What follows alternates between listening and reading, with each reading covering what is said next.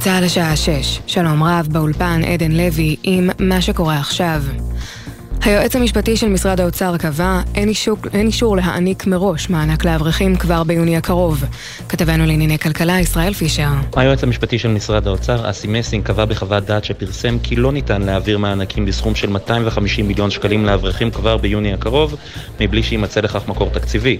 לפי ההסכם בין הפלג החסידי של יהדות התורה לראש הממשלה, כל אברך יקבל כבר ביום חמישי הבא מענק של 2,300 שקלים, אך מסינג קבע כי לא ניתן לאשר את המענק ללא בחינה מחודשת של התקציב לשנה הבאה. חבר הכנסת זאב אלקין מהמחנה הממלכתי הגיב לדברים ביומן הערב ואמר, כל מה שסיכמו עם עוצמה יהודית ויהדות התורה אי אפשר לממש. זה רק חושף פעם נוספת את כל שיטת הישראבלוף. בא יועץ משפטי של משרד האוצר ואומר שכל מה שכביכול סיכמו זה הכל על הקרח ואי אפשר לממש את זה בצורה שסיכמו ומי שסיכם למעשה פה מהמר על כסף שבכלל לא בטוח שקיים.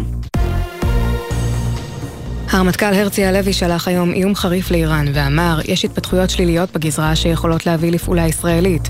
ראש המל"ל לשעבר, אלוף במילואים יעקב עמידרור, התייחס לדברים אצל ירון וילנסקי. יש איזושהי עליית מדרגה, פעם הראשונה שהרמטכ"ל מדבר על משהו שהוא לא רק אבל אנחנו גם לא דיברנו על זה, וכנראה שהוא מודאג מהתחום הזה, מה שלא היה קודם לכן. הרמטכ"ל מדבר על ה-worst possible case. הוא לא מדבר על האפשרות שבה אנחנו נוכל במשל פיקוח, למשל לחץ, למשל התערבות בדרכים אחרות. הוארך בשבעה ימים מעצרו של הקצין החשוד באונס ובעבירות מין חמורות כלפי חיילות ששרתו עמו. מדווח כתבנו הצבאי דורון קדוש. בית הדין הצבאי האריך עד יום שני הבא את מעצרו של סרן נתנאל ונדימן, מפקד הפלוגה מגדוד אריות הירדן, החשוד באונס ובעבירות מין חמורות כלפי חיילות. עוד החליט בית הדין להטיל צו איסור פרסום מלא על פרטי הנפגעות. סרן ונדימן מכחיש מצידו את ביצוע המעשים וטוען כי באותו זמן היה ללא הכרה בעקבות סם שהוכנס לחוסר השתייה שלו. על רקע גל הטרור ומבצע מגן וחץ, עלייה של 340 אחוז בפניות לקו הסיוע של עמותת נט"ל, כך עולה מדוח שנתי שפרסמה לשנת 2022. עם הפרטים כתבתנו לענייני רווחה, מאיה שוקן. יותר מחצי מהפניות שהתקבלו בשנת 2022 היו על רקע השירות הצבאי. 72% מהמטופלים ביחידה הקלינית של נט"ל הם חיילים משוחררים עד גיל 35. בפניות לקו הסיוע של נפש אחת באגף השיקום של משרד הביטחון חלה עלייה של כ-100%, ובמהלך מבצע מגן וחץ התקבלו יותר מאלף שיחות ונרשמה עלייה של כמעט 500% בהשוואה לממוצע הפניות היומי במהלך השנה. המחאה נגד תקציב המדינה. מאות מפגינים יצאו בדקות הקרובות לצעדה מגשר המיתרים בירושלים לכנסת. לשם תגיע גם שיירת רכבים שיצאה מלטרון ונכנסת בשעה זו לירושלים. כתבתנו בבירה נועה ברנס מוסיפה כי במשטרה נערכו להפגנה המרכזית מול הכנסת, והרחובות זוסמן וקפלן הסמוכים יחסמו לתנועה. מזג האוויר, הטמפרטורות רגילות בעונה, מחר התחממות. אלה החדשות.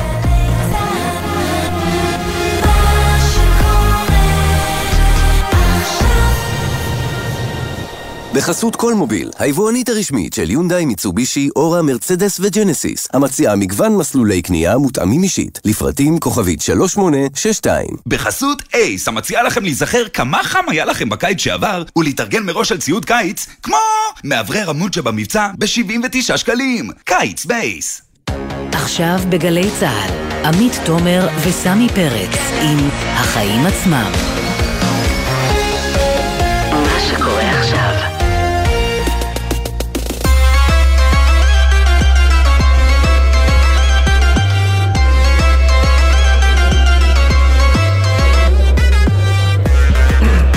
עכשיו שש וארבע דקות, אתם על החיים עצמם, התוכנית הכלכלית-חברתית של גלי צה"ל.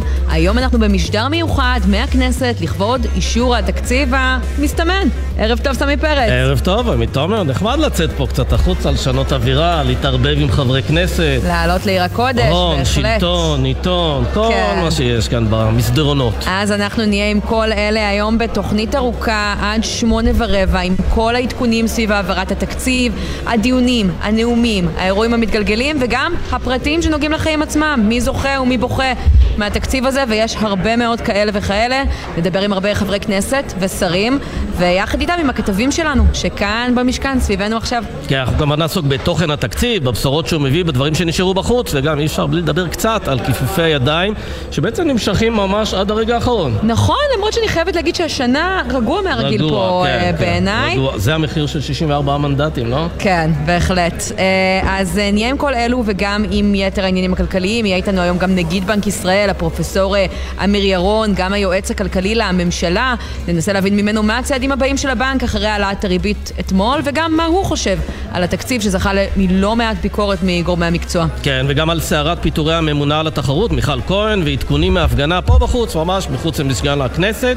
אה, אבל הפעם באמת תוכנית מאוד ארוכה, כמעט עד גמר גביע המדינה בכדורגל. אנחנו צריכים למשוך פה, אנחנו נעשה את זה אה, בכיף, אנחנו פה עד שמונה ורבע. אז קודם כל, מה, מה הכותרת שלך? והפעם קחי מתוך התקציב. כן, אז באמת הסתכלנו על מאות העמודים של תקציב המדינה וחוק ההסדרים, והחלטנו דווקא להביא קצת אה, חדשות אה, טובות, בשורה אה, שאולי עושה לנו את זה מתוך התקציב. הבשורה שלי נוגעת ליוקר המחיה, אבל מכיוון שלא ממש מדברים עליו, כי את ההתייקרויות במוצרי המזון והטואלטיקה קל להרגיש על המדף גם כשמדובר בכמה שקלים, אבל יש תחומים שבהם אנחנו סתם משלמים כסף גדול ואפילו לא יודעים, ואחד מהם הוא ביטוח הבריאות. מנתוני משרד הבריאות שכבר שנים אה, לרובם אה, הגדול של הישראלים יש יותר מביטוח בריאות אחד, זה מה שהם אה, מגלים, כשהביטוחים בעצם זהים זה לזה, כלומר גם אם היום השחור שבשבילו אנחנו עושים ביטוח מגיע, אנחנו מגלים שאנחנו משלמים פעמיים על טיפול או בדיקה ומקבלים אותה פעם אחת כי אנחנו פשוט לא צריכים יותר מזה, אבל עכשיו חברות הביטוח יחויבו להציע ביטוח רזה וזול שנקרא משלים שב"ן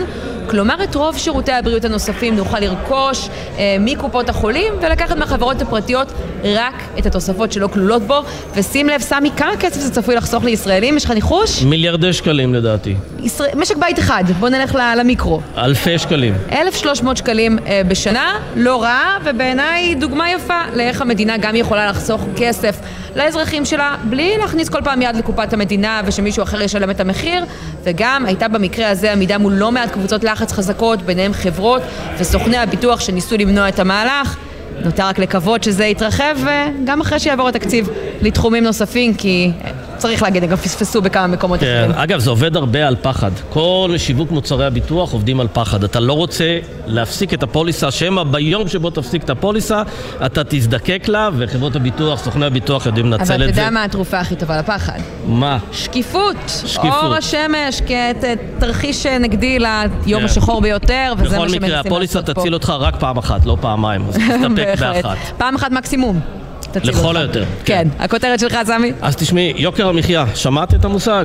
אה, פה ושם. יפה. אז אנחנו בכנסת, והיא מנסה לקדם שני דברים שיקדמו את התחרות, אולי, ויש פה שני דברים על הפרק. אחד, הגבלה של מיזוגים ורכישות של יצרנים בינוניים על ידי יצרנים גדולים. ופה אני אומר, יפה שנזכרתם, אחרי שחלק גדול מאוד מהיצרנים הבינוניים כבר נבלעו בתוך הגדולים, אני לא יודע כמה כאלה עוד נשארו. והדבר השני שיש הצעת חוק להטיל קנסות עתק של 100 מיליון שקלים על יבואנים שיחסמו יבוא מקביל. עכשיו זה דבר שמנסים אותו, לעשות אותו הרבה מאוד שנים, לא תמיד מצליחים, אבל כדי ששני החוקים האלה יקודמו, אנחנו צריכים רשות תחרות חזקה ונחושה, רק ששר הכלכלה, ניר ברקת, החליט להדיח את יושבת ראש רשות התחרות מיכל כהן, בטענה שהיא לא מספיק נשכנית, וכדי שנשתכנע שהוא מתכוון ברצינות להיאבק במונופולים, אנחנו צריכים לראות קודם כל את מי הוא ימנה במקומה, רק שבינתיים אותה מיכל כהן לא מתכוונת לפנות את המקום שלה, אז מה שאנחנו הולכים לקבל זה מאבק וקרב מאוד מאוד גדול בין השר לבין יושבת ראש רשות התחרות, ובזמן הזה המונופולים יכולים לחגוג. כן, תשמע, דבר אחד בטוח, מיכל כהן, אני חושבת, הפכה ביממה האחרונה להרבה יותר אה, לוחמנית. בוא נראה איך הסיפור הזה ייגמר, ואם אני- אה, זה יעבור גם הלאה, מה שנקרא. אני רק רוצה שאת הלוחמנות שיש לה עכשיו כלפי השר, היא תפגין גם כלפי המונופולים, ואז כולנו נצא נשכרים. לחלוטין. נתחיל? נתחיל. אז אנחנו uh, פותחים עם uh, ישראל פישר, כתבנו הכלכלי כאן בעמדה. אתה יודע, סמי, הרבה מאוד uh, כסף חולק במסגרת התקציב הזה. ההסכמים הקואליציוניים הגיעו באמת לסכום עתק של 14 uh, מיליארד שקלים, ואלו לא כל הדברים שחולקו די בנדיבות, וזה מעלה את השאלה... מה הסיכוי שהעוגה התקציבית אה, תהיה מספיק אה, גדולה כדי להכיל את כל ההבטחות האלה? וישראל, אתה מפרסם שבכיר באוצר מתריע שכבר לפני אישור התקציב הם מעריכים שהתקציב לשנה הבאה, 2024, פשוט לא ריאלי. נכון מאוד. בתוך האוצר כבר מבינים שהתקציב ל-2024, שאמור להיות 513 מיליארד שקלים, פעם ראשונה שהתקציב גבוה מחצי, אה, בעצם גבוה מ-500 מיליארד שקלים, הוא כבר לא ריאלי. חצי טריליון, המספר הוא כזה גדול כן, שקשה להגיד אותו. כן. כן. אז כבר עכשיו מבינים שהוא לא ריאלי. אנחנו רואים את זה גם לאור ירידת ההכנסות המדינה ממיסים, גם לאור תחזיות הצמיחה שהולכות ויורדות, וגם לאור העובדה שבמשרד האוצר אומרים שגם הורדת תחזית הצמיחה בשבוע שעבר, גם היא הייתה יחסית סלחנית נכון. למצב במשק. צריך להזכיר, חברות דירוג האשראי הראו תרחישים הרבה יותר קודרים לגבי נכון, הצמיחה שלנו. נכון, האוצר אומר 2.7 אחוזים, נכון. S&P אומרים אחוז וחצי, הפער הוא דרמטי. בנק ישראל אומר 2 אחוזים וחצי, OECD יפרסמו בעוד כשלושה שבועות את חזית הצמיחה שלהם לגבי כלכלת ישראל, וכבר עכשיו ברור שלקראת 2024 יידרשו התאמות תקציביות משמעותיות, וכשאני אומר התאמות תקציביות משמעותיות זה קיצוצים. קיצוצים רוחביים בהרבה מאוד תחומים, גם חברתיים.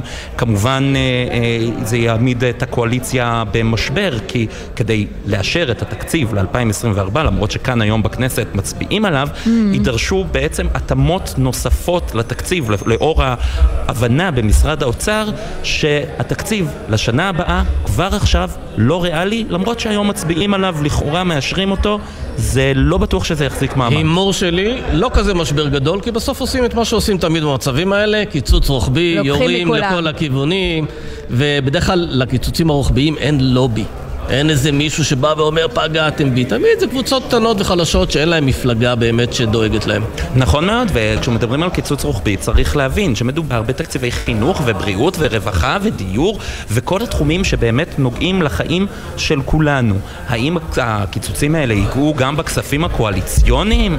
נשאר uh, לראות מה הם יעשו לגבי זה, כי זו אחת השאלות הגדולות שעלו לכותרות עכשיו בשבועות האחרונים, אבל זה יעמוד לדיון נוסף באוקטובר. באוקטובר, אז יצטרכו בעצם לעשות בחינה עמוקה של התקציב לשנה הבאה, וייתכן שידרשו לפתוח אותו באופן משמעותי מאוד, עם קיצוצים רוחביים משמעותיים. כן, אז השורה התחתונה, מאושר היום תקציב שלפחות לגבי השנה הבאה, שכבר ממש מעבר לפינה, אנחנו לא יודעים אם אלה באמת יישארו פרטיו, באוצר מעריכים שלא במלואם. ישראל פישר, כתבנו הכלכלית, תודה רבה תודה לך רבה. על הדברים האלה. וכאן איתנו בעמדת השידור חברת הכנסת אורית פרקש מהמחנה הממלכתי, חברת ועדת הכספים גם, שלום. שלום. את שומעת... אחר הצהריים טובים. אחר הצהריים טובים. את שומעת את הפרטים האלה שמפרסם אה, ישראל, ואני רואה באמת את השקט פה במשכן, אנחנו מסתובבים כאן בשעות האחרונות. ככה לא נראה יום קלאסי של העברת אה, תקציב. יש תחושה שכבר הכל מסוכם, שהעברת התקציב הזאת היא הימור אה, בטוח, ואני תוהה... מה זה אומר? אם בסופו של דבר הדבר הזה שמצביעים עליו לא יחזיק מים, חילקו לכולם כדי להשתיק אותם ואז מה? אז באמת כמה הערות. קודם כל אני כחברת ועדת כספים יזמתי דיון בנושא הזה על uh, האמינות של תחזית ההכנסות במקום שבו אנחנו יודעים שהכנסות מההייטק כבר uh, קרס, קרסו במעל ל-70% בתחילת שנת 2023, הכנסות מדיור קורסות ובעצם uh, לא קיבלנו תשובות. מה שכן, אגף תקציבים העביר חוק ראשון מסוגו שבכל תקציב דו שנתי הממשלה בעצם תיאלץ לעשות תקציב חדש בתחילת שנה הבאה במקרה שיתברר מתברר שזהו המצב, ויכול להיות שלא במקרה הם הניחו דווקא את החוק הזה אה, בפעם הראשונה בכנסת. תגידי, אבל אורית, יש, אה, לי נדמה שיש רוח גבית מאוד מאוד חזקה של המחאה לאופוזיציה, היא סייעה בלבלימת ההפיכה המשפטית, אבל לא נראה שניסיתם להשתמש באנרגיה הזו של ההפגנות ברחוב גם להישגים בתחום התקציב, כאילו פה הרמתם ידיים, למה בעצם? אני לא חושבת שזה נכון, אה, נתנו פייט גדול בוועדת כספים, אבל כמו הרבה דברים בממשלה הזאת, גם התקציב הזה הוא תקציב אה, מקורבים, תקציב לחלוקה. בוא ניקח את הנושא שדיברת עליו לפני שהצטרפתי לדיון, נושא יוקר המחיה. אנחנו כבר אחרי מעל ל-18 העלאות מחירים. כולם מכירים את הבעיה שיש קבוצת יבואנים בלעדית אה, ששולטת בסל אדיר של אלפי מוצרי צריכה ומזון במדינת ישראל, וסיפרת מה כתוב בחוק ההסדרים. מה שלא סיפרת זה הסעיף המרכזי היחיד שפוצל מחוק ההסדרים. פירוק המונופולים המפורסם. שהיה אמור לטפל בהיקף סלי המוצרים שהחבר'ה האלה יכולים להחזיק ובעצם לנהל את רשתות השיווק ולא טיפלו בזה. ואפרופו הסיפור של רשות התחרות, צריך להגיד את האמת. הכלים שיש בידי שר הכלכלה הם מוגבלים. הוא הוציא את המכתב שהוא הוציא מכוח הסמכות שיש לו לפיקוח על מחירים. Mm. לא בטוח שפיקוח על מחירים הוא הכלי לטפל בנושא הזה. צריך היה בחוק ההסדרים לתת עוד כלים ועוד סמכויות לרשות התחרות לטפל לטפל בבעיה הזו של יוקר המחיה במחירי צריכה ומזון. אנחנו עשינו מה... את רפורמת התמרוקים שפתחה את הדלת והיה צריך בפעם הראשונה להרחיב ולקחת עוד ועוד ועוד צעדים כן. ושום דבר לא נעשה. אבל חברת הכנסת פרקש, את מדברת על מה שאין בתקציב ואת אה, צודקת ואנחנו תוהים בעצם איך הוא עבר. עכשיו, מזכירה את הדיון הזה בוועדת הכספים שבו את אומרת בריש גלי התחזית לשנה הבאה היא לא ריאלית ואתם לא לוקחים בחשבון את ההייטק ואת אה, ההכנסות ויתר התחומים. האם לא יכולתם לעשות יותר בלאגן, לדבר יותר ברעש גדול כדי לנסות, אה, מה שנקרא, לגרום לחברי הקואליציה להתקוטט עם זה על הדבר הזה? אה, מי שצפה בדיוני הוועדה, אני אפילו יכולה להגיד לך, זה היה מחזה לא נעים. צעקות בטוח היו, אני אה, אה, גם הבעתי את הדעות שלי, אני בצעקות פחות חזקה. נושא קרן הארנונה הרעיד את הבית, הרעיד את הבית. אני חייבת להגיד על זה מילה, בסוף זו קופה שכאילו אמורה לטפל במשבר הדיור במדינת ישראל במקום הממשלה, ורק שתדעו, מדובר בקופה שתכניס במקרה הטוב 120-130 מיליון שקלים בשנה. קופה שבאמת המדינה הייתה מתייחסת אליה ברצינות הייתה אמורה שגם התקציב, שאומר גם הממשלה תשים בו כמה מיליארדים זה לא Game Changer וכמו כל דבר אה, את יודעת חוץ מלהוסיף הרבה מאוד ריב ומדון וסכסוכים בין הרשויות במדינת ישראל זה לא כלי שהוא פטיש ומה גם שגם תקציב לא מתעסק בכלל בשכירויות שהפכו למין איזה מפלט כשאי אפשר לקנות דירות כן. אפשר היה לעשות הרבה בעולמות השכירות כן. מבחינת אני מדברת בצד השוכרים כן, חבר, חברת הכנסת אה, פרקש את שותפה שותפה, את בעצם מייצגת את האופוזיציה בדיונים בבית הנשיא על השגת פשרה בנושא של ההפיכה המשפטית ואפשר להגיד על השבועות האלה שאתם מעבירים שם שהם נתנו הרבה מאוד שקט לקואליציה, הם מצליחים עכשיו להעביר את התקציב אה, איזה בשורה תהיה לך בעצם מהדיונים בבית הנשיא אה, בטווח הזמן הקצר? ברוג, ברגע שהתקציב עובר, אה, יחדשו פה את ההפיכה המשפטית הזו או שיש פה איזה פריצת דרך? אה, אתה שואל אותי שאלות אה, קשות, כי גם אנחנו מנהלים את המשא ומתן הזה בחוסר ודאות. אני כן יכולה להגיד לך שפעם אחת אנחנו באים לשם אה, בלי שיקולים פוליטיים, כי אנחנו חושבים שלהגיע למתווה שבו החקיקה החד צדדית הזאת לא תימשך ולא תהיה פוליטיזציה של המערכת המשפטית במדינת ישראל, זה טוב לציבור בישראל, זה טוב לחברה בישראל. כן, אבל ההשעיה הזו, את מי משרתת? המריחת הזמן הזאת? את האופוזיציה או את הקואליציה? ולא פחות מזה לכלכלה הישראלית. עכשיו, אנחנו חייבים, ואנחנו כבר בשלב המשא ומתן מה שנקרא, ולכן לא סתם יוצאות הדלפות חלקיות כאלה ואחרות, ואני יכולה להגיד לך מה דעתי. דעתי שחייבים לצאת בזמן הקרוב עם uh, תשובה ועם פתרון, כי השוק העסקי והכלכלה, בטח ההייטק, חייבים ודאות עסקית. וזה עוד דבר שנפרם בחקיקה המשפטית הזאת, ואנחנו רואים מה זה עשה.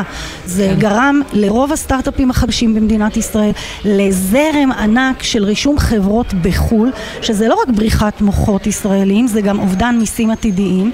ואני אגיד לך יותר מזה, זה פשוט השמדת ערך. אני הייתי שרת תיירות, אה, חזינו במהפכה הזאת שבעצם תעשיית ההייטק הישראלית קפצה שלב כן. לחברות מבוססות בישראל. את אומרת גם חוסר להחזיר, הוודאות נכון, חייבים לא שתהיה כאן כסף. ודאות עסקית לכולם וודאות. אגב, כן. הם מבינים את זה שם, נציגי הקואליציה, שהוודאות הזו, היעדר הוודאות פוגע בהייטק, השקעות נדחות, חברות נרשמות בחו"ל? הדברים נאמרים, אני חושבת שהדירוג של אה, הורדת אה, תחזית הדירוג של ישראל על ידי מודי'ס דיבר בעד עצמו. אני חושבת שזה שראש הממשלה היה צריך לתת אה, דין וחשבון לחברה הנוספת S&P ולהגיד לה שהחקיקה תהיה בהסכמה, כי צריך להבין שהדוחות האלה הורידו את הדירוג בגלל שהם אמרו ששיקול הדעת ופעולותיה של הממשלה והאופן שבה היא נהגה... רק נתקן, הורידו את תחזית הדירוג. אמרתי תחזית דירוג, לא? אמרתי, הורידו את תחזית הדירוג. כן, ורק מודי'ס. אבל הם אמרו את זה, ו-S&P אמרה רק שהם לא עשו את זה בגלל שנאמר להם שהדבר הזה ייעשה בהסכמה. לא יקרה במתכונתו הנוכחית. פשוט לסיפור הזה כן. יש נזק שלא רק קורע את החברה, אלא באמת שילמנו על זה מכיסנו, וכמובן כן. גם פיחות השקל. חברת ש... הכנסת אורית פרקש הכהן, אנחנו חייבים לסיים, אבל תודה רבה שהיית איתנו. תודה. תודה רבה. ואנחנו עם השר יצחק אה, וסרלאוף, שר הנגב והגליל והחוסן הלאומי, עוצמה יהודית, ערב טוב. ערב טוב, סמי. תגיד לי, מאז שנכנסת לתפקיד, מה מצב החוסן הלאומי? השתפר? אני רוצה להסביר לכם מה זה החוסן הלאומי. החוסן הלאומי זה בעצם החלטת ממשלה מ-2012 ו-2015 למדוד את החוסן הלאומי של מדינת ישראל, ואחרי שמדדו גילו פערים חברתיים עצומים בין הפריפריה למרכז הארץ. כמעט בכל פרמטר, בתעסוקה, בהשכלה, בחינוך. אמ, ואנחנו רוצים... אבל אנחנו רואים גם יותר קיטוב, אנחנו רואים אה, מחאה, אנחנו רואים כסח, אנחנו רואים אה, קרע חברתי מאוד גדול. סמי, הגדרתי לכם מה זה החוסן הלאומי. ולפי לפי הדברים שעומדים תחת משרדי. אפשר גם להגיד שהחוסן הלאומי זה צה"ל, אבל אני לא מתיימר לומר זאת. אני אומר לכם מה תחת אחריותי ולמה אני צריך לדאוג. כן. וצמצום פערים חברתיים, לפחות תחת המשרד שלי, זה החוסן הלאומי, ושם אני נמצא, ושם אני חותר, ואנחנו לומדים את השטח. אני בחמישה חודשים האחרונים הייתי בשטח, נפגשתי עם ראשי מועצות וראשי ערים, שמעתי את הצרכים, הבנתי את הפערים, ועכשיו אנחנו יכולים קדימה אחרי התקציב לבצע. ולא רק שמעת, גם ניסית להשיג באמת תוספת נכון. תקציבית למשרד לנגב והגליל של רבע מיליארד שקלים. זה היה אמור לקרות, אלא שממש בשעה האחרונה היועץ המשפטי של משרד האוצר, עורך הדין אסי מסינג, קובע שלא יהיה אפשר לתת בעצם את הכסף הזה רק אם יהיה מקור תקציבי ברור מראש, אחרת יהיה קיצוץ רוחבי במשרדי הממשלה ואני רוצה לשאול אותך, מה זה אומר לגבי ההצבעה שלכם על התקציב? זו הייתה אחת הדרישות. כן, קודם כל אני רואה שאת השורה התחתונה של היועץ המשפטי של משרד האוצר, אין מניעה משפטית לאישור הצעת ההחלטה. כמובן שיש דברים טכניים שצריכים לפתור אותם. אנחנו דיברנו, שנייה, אנחנו דיברנו על קיצוץ, סליחה, לפני קיצוץ, דיברנו שמ-2024 אנחנו נקבל את זה מעודפי התקציב שיישארו, כלומר משרדים שלא מימשו את התקציב שלהם עד הסוף, במקום שהכסף יחזור לאוצר, אז יהיו העברות. אבל על זה מסיק אומר זה לא יקרה, הוא אומר, הם צריכים מקור תקציבי או להגיד מראש אנחנו עושים קיצוץ רוחבי. האם אמרו לך יתר חברי הממשלה שזה מה שיקרה, שימשיכו את ההתקדמות בסעיף הזה תמורת קיצוץ רוחבי מוגדר מראש? אני, אני יודע מה, ש, מה שסוכם, ואני לא, לא בטוח שאתם מדייקים בהחלטת, במה שהיועץ המשפטי אמר. כי בסופו של דבר, בשורה התחתונה של מה שהוא כתב, הוא כתב אין מניעה משפטית להצעת ההחלטה. אם יהיה מקור תקציבי. זאת אומרת, לא. לפי מה שאני יודע, אנחנו, אנחנו חולקים כרגע על העובדות, ולכן צריך uh, לצאת ולברר את הדברים. אני הכותרת, קראתי את הכותרת, אני גם קראתי, הכותרת יצאה מוקדם מדי, השורה התחתונה שלו שאין מניעה משפטית להצעת ההחלטה, זה מונח פה גם לפניי. רגע, אבל ברגע שאתה מקבל את הכסף הזה, איך הוא מצמצם פערים? מה אתם תעשו איתו? מצוין, שאלה מצוינת. אני מתמקד כרגע בכמה נושאים חברתיים משמעותיים, תעסוקה, השכלה. מה זה אומר תעסוקה? מה אתה מייצר? תעסוקה. מקומות יפה, עבודה כן, או מקומות, השכלה מקומות, או מיומנויות? מקומות עבודה איכותיים בנגב ובגליל. אתן לך דוגמה, אנחנו עכשיו אה, עובדים על אה, פרויקט בשיתוף עם חברות הייטק, יש לנו חברה שמאתרת חברות הייטק שבעצם בודקת את הצרכים שלהם, אה, את הצרכים, את ההון האנושי שהם צריכים, והם מאתרים אנשים בנגב ובגליל פוטנציאליים. אנחנו, המשרד שלי, מממן את אותן הכשרות וגם נותן את המקום שהם בפועל יעבדו. איך זה מסתדר עם העובדה שהממשלה הזו מגדילה את קצבאות האברכים. רגע, לא, לא, אבל יש פה סתירה מסוימת. סמי, אבל שאלת אותי שאלה מצוינת, תן לי להשלים את התמונה. לא, רק נשים את הסתירה המסוימת בעניין הזה של קהילה שלמה שאתם מתעלמים ממנה. אחר כך תדבר איתי על סתירות, קודם כל נסביר את הפערים ואיך אני מצמצם אותם, דיברנו על השכלה. אז אני אומר, אנחנו, דיברנו על תעסוקה, אז אנחנו מאתרים את, הם מאתרים את אותם אנשים, אנחנו מממנים את ההכשרות ונותנים את המקום שבסוף שמה אותם אנשים יעבדו תחת אותה חברת הייטק, וזה ווין ווין כי גם הם מרוויחים... כמה מקומות עבודה זה מייצר לדעתך? אלפים. כן? אלפים, אבל איך זה מתקשר עם מה שאמרה... וסליחה, וניסיון. כן. אבשלום קור העיר לי שלא להגיד פיילוט, אז הוא אומר, הניסיון. קודם כל, יפה מאוד, אבשלום דש, אם הוא מאזין לנו.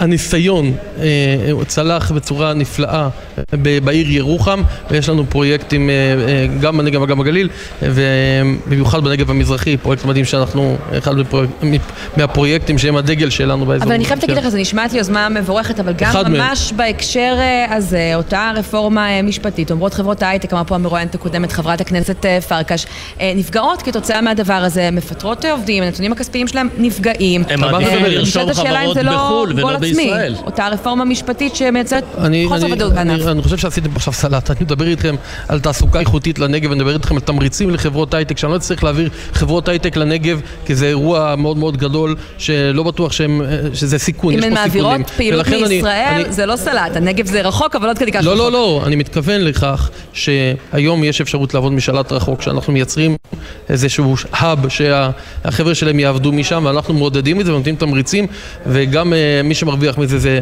אנחנו משאירים את האנשים בנגב ובגליל, את הצעירים שיעבדו משם ויהיה להם מקומות עבודה, ולא נשמע על אנשים שנוסעים מבאר שבע לתל אביב ולמה האברכים מחוץ לתמונה? תן כבר תשובה על השאלה הזו. לא הבנתי את השאלה, אז אני תראה, לא ברגע שמגדילים, לא, ברגע שמגדילים את קצבאות האברכים, בעצם מעודדים אותם להמשיך להישאר בישיבות ולא לנסות להשתלב להשתלב בשוק העבודה. ברגע שאתה בא ואתה אומר, אני לא רוצה לימודי ליבה בבתי הספר של החרדים, אתה לא מקנה להם את המיומנויות שיום אחד גם הם יוכלו לעבוד באותם מוקדי תעסוקה שאתה עמל עליהם כרגע. יש לי אה, תוכניות לתעסוקה גם לחרדים, זה לא קשור, אין קשר בין הדברים. אני מייצר מקומות תעסוקה גם לחרדים, גם לערבים. גם לנשים בדואיות וגם, ל, וגם לכל אזרחי מדינת ישראל. אני לא מבין מה, מה, מה הקשר בין מלגות לאברכים לדברים כאלו. אני יודע מה המשרד שלי עושה. מלגות לאברכים ש... מקטינים את התמריץ לעבוד. אה, אה, אני יודע מה המשרד שלי עושה, איזה תמריצים אני נותן, ואני נותן גם, אה, נותן תמריצים לחרדים, לתעסוקה לחרדים, תעסוקה איכותית, ללא קיפוח, ללא הבדל של מגזרים כאלו ואחרים.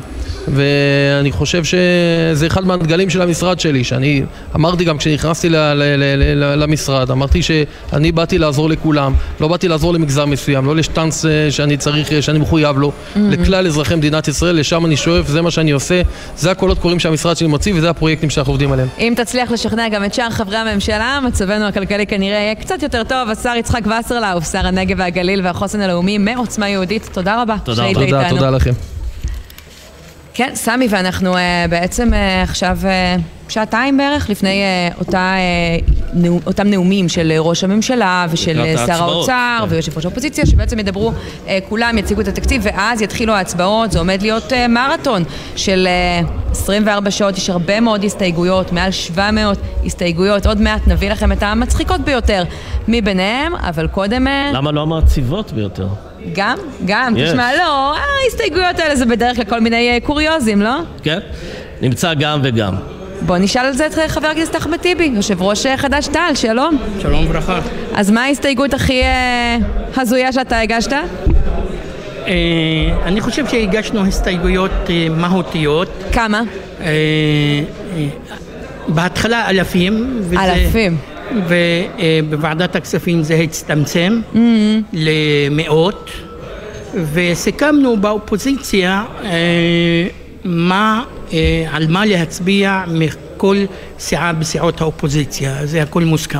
כן, כן, אבל אז מצפה לכם בעצם אה, לילה ארוך, יום ארוך מחר, ואני חייבת להגיד, זה לא בזבוז זמן כשאנחנו רואים בעצם שהתקציב כנראה הולך לעבור כך או כך, שמענו את וסרלאוף, למרות בעצם אותם דברים שאומר היועץ המשפטי של האוצר, נדמה שהמפלגות בקואליציה יעבירו את התקציב הזה, אז למה?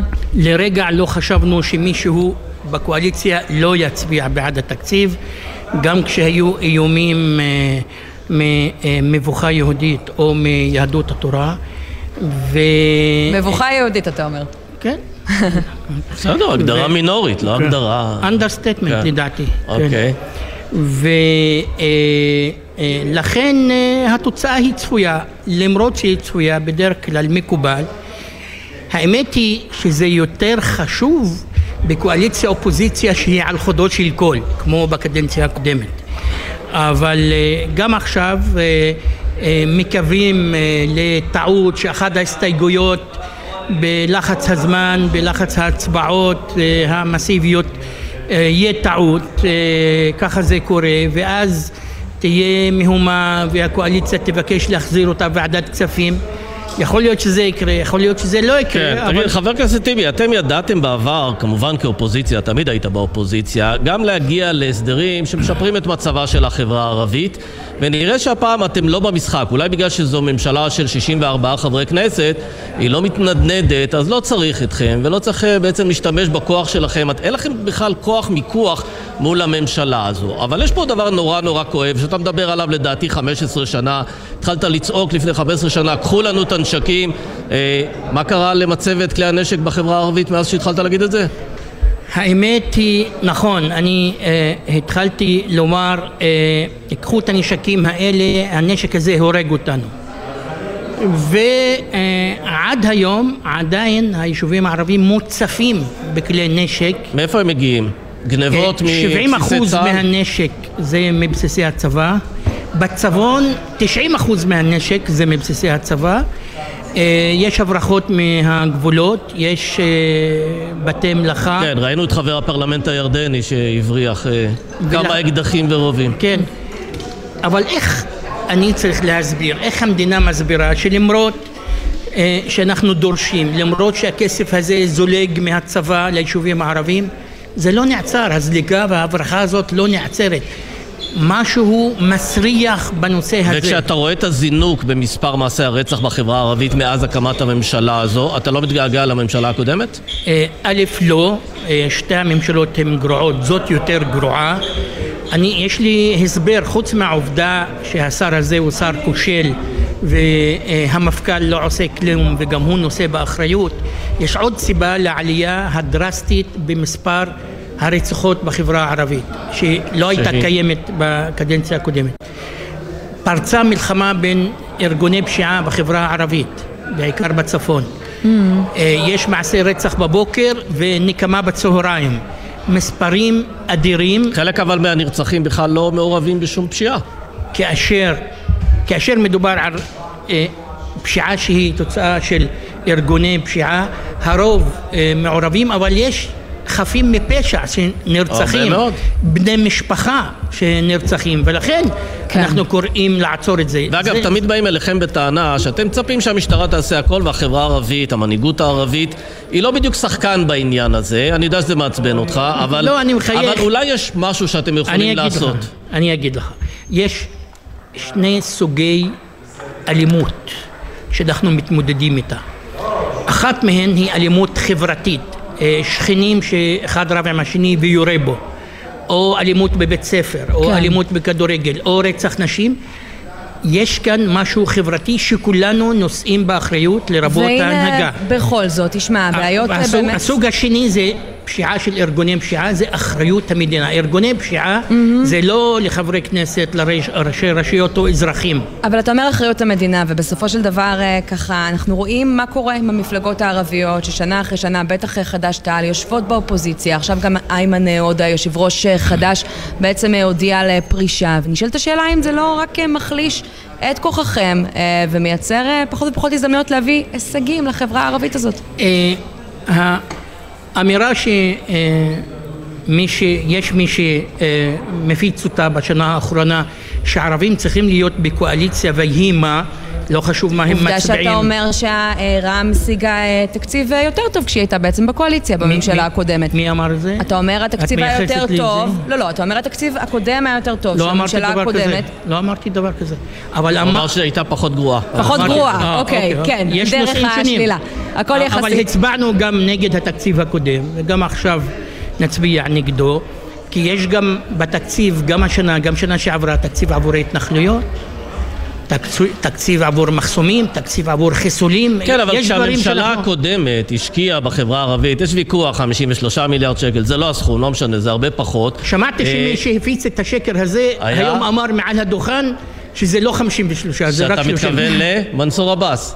כן, ועדיין... כן. זה מספר שהוא שקרי מיד כשהוא הוצא, ובנימין נתניהו תפס עליו טרמפ. יפה, אבל אתם לא יצאתם להגנתו של מנסור עבאס ולבוא ולהגיד שהכסף הזה לא הולך לתנועה האסלאמית, הוא הולך לחינוך, הוא הולך לתעסוקה, הוא הולך לתשתיות, לא, הוא לא, הולך לא. למטרות טובות. אני תמיד אומר, התקציב שהממשלה הזאת, תוכנית החומש, היא חוב של המדינה ושל ממשלת ישראל כלפי הקולקטיב, כלפי האזרחים הערבים וזה ה-30 מיליארד האלה, תוכנית חומש, זה חצי ממה שצריך, יש אה, עבודת מחקר של מרכז מוסאווה, זה 60-62 כן. מיליארד שזה מה כסף שצריך. כסף אה, גדול מאוד שאני כן. בספק עם הממשלה הנוכחית. אגב, בממשלת אבל... נתניהו זה היה 15 מיליארד לאזרחים הערבים ועוד לבדואים בנגב, בדואים בצפון ודרוזים. חבר הכנסת טיבי, אנחנו חייבים לסיים, אבל שמתי לב שלא התייחסת לפרישתו של לא, לא, איימן עודה, לשאלה שלי. אז שיתייחס, שרק יגיד, אתה תתמודד על רשות המשותפת במקום איימן עודה? אה, אה, חברי איימן עודה אה, היה ראש הרשימה המשותפת. הוא עדיין יושב ראש סיעת, יושב ראש חד"ש-תע"ל, אנחנו יו"רים משותפים של חד"ש-תע"ל. אה, הוא מחויב לשותפות יהודית אה, ערבית, אה, עסק רבות בנושא הזה, היה אחד מהמובילים למשל להמלצה על גנץ, למרוד גנץ, mm. ובכל זאת גנץ לקח את ההמלצה והלך למקום אחר, ומקום אחר. אה, כל מפלגה, כל פוליטיק, פוליטיקאי אה, אה, נתון לשיקולים, גם שלו, גם שיקולים מפלגתיים פנימיים, ואני מכבד את ההחלטה, אבל זו לא המילה האחרונה של איימן בחיים הציבוריים, וכך הוא הצהיר. עוד ילד. ומה חדש תע"ל תעשה? מה, מה זה אומר על צמרת המפלגה? פיצול? אני, אני בטוח ש... אה, יחד עם איימן שיעבוד לצידנו גם כשהוא לא יהיה אנחנו נעלה. המספר שקיבלנו בבחירות האלה. היה המספר הנמוך ביותר שציפינו כן, לו, אנחנו נקבל יותר. אוקיי. אנחנו נקבל, ואני מקווה שנרחיב את הרשימה כדי אה, להכיל את כולם. חבר הכנסת אחמד טיבי, יושב ראש חד"ש-תע"ל, תודה רבה לך תודה על רבה הדברים האלה. אנחנו מוכרחים לרוץ לכמה תשדירים, מיד נהיה עם כל שאר הדיונים על התקציב, וגם עם העניינים הכלכליים, כולל נגיד בנק ישראל, בריאיון. כבר חוזרים.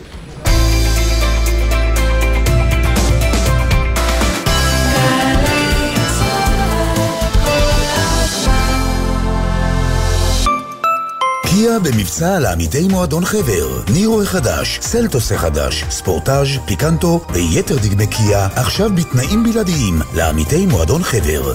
עד שישה ביוני, לפרטים כוכבי 9920 או באתר מועדון חבר. חבר זה הכל בשבילך עמותת חיל התותחנים מזמינה את לוחמי חיל התותחנים ומפקדיו לדורותיהם לעצרת 50 שנה של אש בסימן יובל למלחמת יום הכיפורים. בי"ג בתמוז, 2 ביולי, אמפיתיאטרון בריכת הסולטן, ירושלים. בתוכנית תערוכת אמצעי לחימה, מפגש לוחמים, עצרת ומופע של בניה ברבי. להרשמה התקשרו 04-639-6573. הכירו את שרה, אחות מיילדת בפנסיה. בכל חודש היא ילדה 45 תינוקות בממוצע. שזה בערך 540 לידות בשנה. אם תכפילו את זה ב-40 שנות עבודה, תבינו שמספר הילדים שהיא עזרה להביא לעולם יכול למלא איצטדיון שלם. רספקט, שרה. תנו כבוד למבוגרים שלנו. הם ראויים לזה. הביטוח הלאומי, לצדך ברגעים החשובים של החיים. ומלא הרדיו תוכניות. חוגגים שבועות בגלי צה"ל. בחמישי, ערב וחג בשש, טליה בנון צור עם ביקורי התרבות של השנה. בשישי, חג השבועות בתשע בבוקר. שידור המופע של ירדן ודידי עם אלונו לארצ'יק מפסטיבל חלב ודבש. וב-12, ענבל גזית ויהודה עדר בשיחות עם אומנים בולטים על תחילת דרכם. חג קציר שמח מגלי צה"ל. עכשיו בגלי צה"ל. עמית תומר וסמי פרץ עם החיים עצמם. חזרנו, ועכשיו קצת uh, כלכלה. נצא רגע מהתקציב uh, ולדבר... נלך לדרמה של אתמול, תוך כן, כדי כן, שידור. פיטרו לנו כך. את הממונה על התחרות, מיכל כהן. ניסו לפטר, לא בטוח בכלל שזה יקרה. uh, סופי, משרד כן. המשפטים עוד לא אמר את uh, דבריו. וגם uh, היא עדיין מתכוונת לתת fight ולא לפנות את המקום. היא הגיעה היום לעבודה, כרגיל, כן. המשיכה לשדר עסקים כרגיל, ואפילו קיבלה השאלה... מכתב תמיכה מחמישה מקודמיה בתפקיד, דודי תדמור, דרור שטרום, רונית קאן, דיוויד דיוויד גילו, מיכל אלפרין, שולחים מכתב לשר הכלכלה ניר ברקת ואומרים לו הממונה חייב להיות רחוק ומוגן מכל השפעה פוליטית, מכל מראית עין שלה ולכן אה, תבטל בעצם את הכוונה להדיח אותה. וזה מתחבר לי למה שאמר לי אתמול גורם בסביבתה של אה, מיכל כהן על למה היא נשארת. אה, הוא הסביר, זה אפילו לא סביב מיכל כהן, מיכל גדלה ברשות ובסופו של דבר היא מרגישה שהרשות כולה תהפוך לפוליטית. כלומר אפשר לתת ציון לממונה על ההגבלים ולא בטוח שהוא הציון הטוב ביותר, יש לה לאן להשתפר. ועדיין המהלך הזה מעורר סימני שאלה וחשש מי יגיע במקומה אה, ואיזה אינטרסים הוא אה, ישרת, האם הוא ישמור על עצמאות רשות התחרות. וגם כמה זמן הדבר הזה יימשך עד שזה יוכרע. שוב, במסגרת אלף אי הוודאויות שיש לנו לגבי מינויים בכירים בשירות הציבורי ובכלל אי הוודאות שקשורה להפיכה המשפטית, מעורר הרבה מאוד שאלות. אז אנחנו רוצים לדבר עם אחד מהממונים על התחרות לשעבר, עורך דין ודוקטור דודי תדמור, שלום. שלום, ערב טוב סמי, שלום, ערב סלונית. כן, אז אתם uh, כותבים מכתב לשר הכלכלה, מכתב ככה די חריג, אתם מתארגנים וכותבים, ומה מטריד אתכם במיוחד בניסיון הזה להביא לפיטוריה של הממונה על התחרות? אנחנו חושבים שרשות התחרות ותפקיד הממונה על התחרות הם אחד התפקידים הכי אה, רגישים במשק, אחד מהתפקידים שהצורך לבודד אותם מכל השפעה פוליטית אה, הוא גדול, מרכזי, אה, חיוני, אסטרטגי, אתה יכול להגיד אפילו חוקתי. הממונה... העניין אבל שזה לא השפעה פוליטית של תעשו את מה שטוב למפלגה שלי, אלא תטפלי ביוקר המחיה, הוא מאוד יקר, הוא מאוד גבוה, הוא כל הזמן עולה, אנחנו רואים את המחירים עולים, מונופולים חוגגים להגיד את זה לממונה על התחרות, תטפלי בזה, אה, זה לא השפעה פוליטית?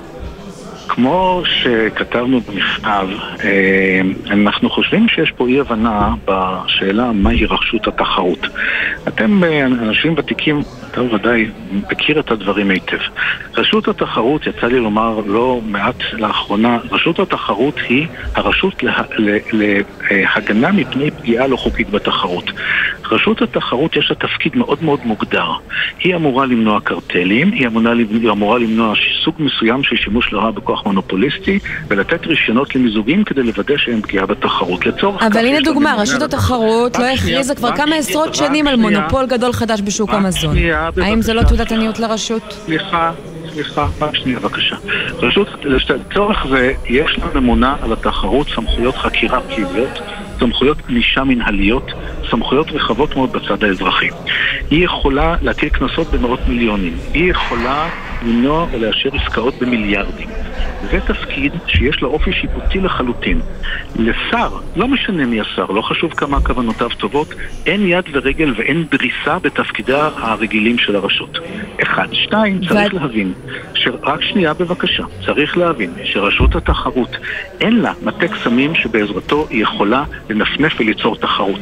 זאת לא רשות שיוצרת תחרות, היא מעולם לא הייתה רשות שיצרה תחרות. ברור לפעם רשות ההגבלים העסקיים, זה יותר ברור. שינו את שמה לרשות התחרות וכולם אומרים למה אין תחרות. באמת כן. צריך שתהיה יותר תחרות, אבל זה לא רשות התחרות שיודעת ליצור תחרות יש מאין, זה אבל לא... אבל הנה, אתה מדבר על מה הכלים שיש בידיהם, למשל להטיל קנסות על סך מאות מיליוני שקלים. מתי בפעם האחרונה הוטל קנס על חברה גדולה של מאות מיליוני שקלים? קנס שבאמת הזיז לאותן חברות ביחס למחזור שלהם. כשמדובר בשאלת שיקול הדעת של הממונה, צריך לזכור שכל החלטה של הממונה כפופה לערעור ומופיעה בפני בית המשפט המחוזי בירושלים שיושב כבית דין לתחרות. וכל החלטה כזאת יכולה להגיע לבית המשפט העליון. המסלול שיצר המחוקק הוא מסלול של ממונה מקצועי, בית משפט מחוזי ובית משפט עליון.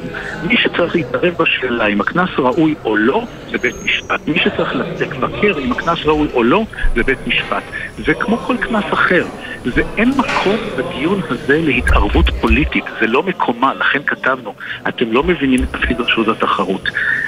אם הקנסות לא נראים... כן, רק, רק דוקטור תדמור, תגיד לנו, כי זמננו טיפה קצר, מה אתה מציע למיכל כהן לעשות בנסיבות הללו? להגיד, אני לא מפנה את מקומי, אני נשארת? מה פתאום, שתמשיך לעבוד. לשר יש הרבה פררוגטיבות. יש לו סמכויות, אגב, לפי החוק, ויש לו תמיד אפשרות לתקן את החוק. ויכול להיות שצריך לתקן את החוק, אבל אי אפשר לבוא בטענות למי שמבצע את תפקידו על פי החוק, שהוא עושה את זה וכפוף לבית משפט, שהקנס היה כזה או אחר. זה בדיוק המקום שלא רוצים לראות בו התערבות פוליטית, יהיו כוונותיה טובות ככל שיהיו. אוקיי, עורך הדין דוד, דוקטור דוד תדמור, לשעבר ממונה על התחרות, תודה רבה לך. תודה, תודה. תודה לכם וערב טוב. ובינתיים בקואליציה סוגרים את אחרוני הקצוות לקראת ההצבעה על התקציב ולמרות הדברים של היועץ המשפטי באוצר, אסי מסינג לפיהם המענק לאברכים לא יוכל להיות מחולק בחודש יוני, רק מאוקטובר ורק עם מסגרת תקציבית מוגדרת.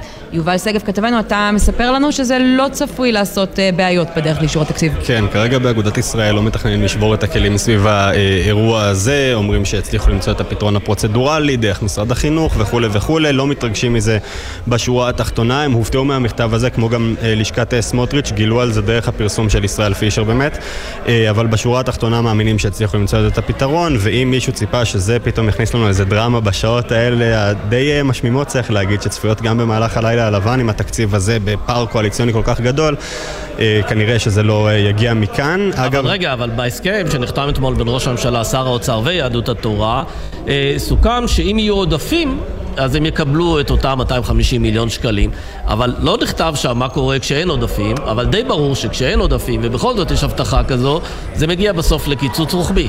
נכון, ואגב זה מתחבר לעוד דברים שישראל אה, סיפר אצלכם מוקדם יותר, על זה שהתקציב כבר ב-24 הוא כבר עכשיו חסר. בהרבה סעיפים אגב, גם בתקציב הזה נותנים תקציב גבוה ב-23, ואז ב-24 תקציב נמוך יותר, כאילו מתבססים על זה שיהיו עודפים ויהיה בסדר, וזה יתקזז ויתאזן וכולי. אף אחד לא מבטיח לנו שזה יהיה בסדר, וזה אכן יכול להכניס אותם לפינה בעייתית, גם בהיבט הזה המשפטי של הניסוחים, וגם כמובן בהיבט הפרקטי של התקציב עצמו.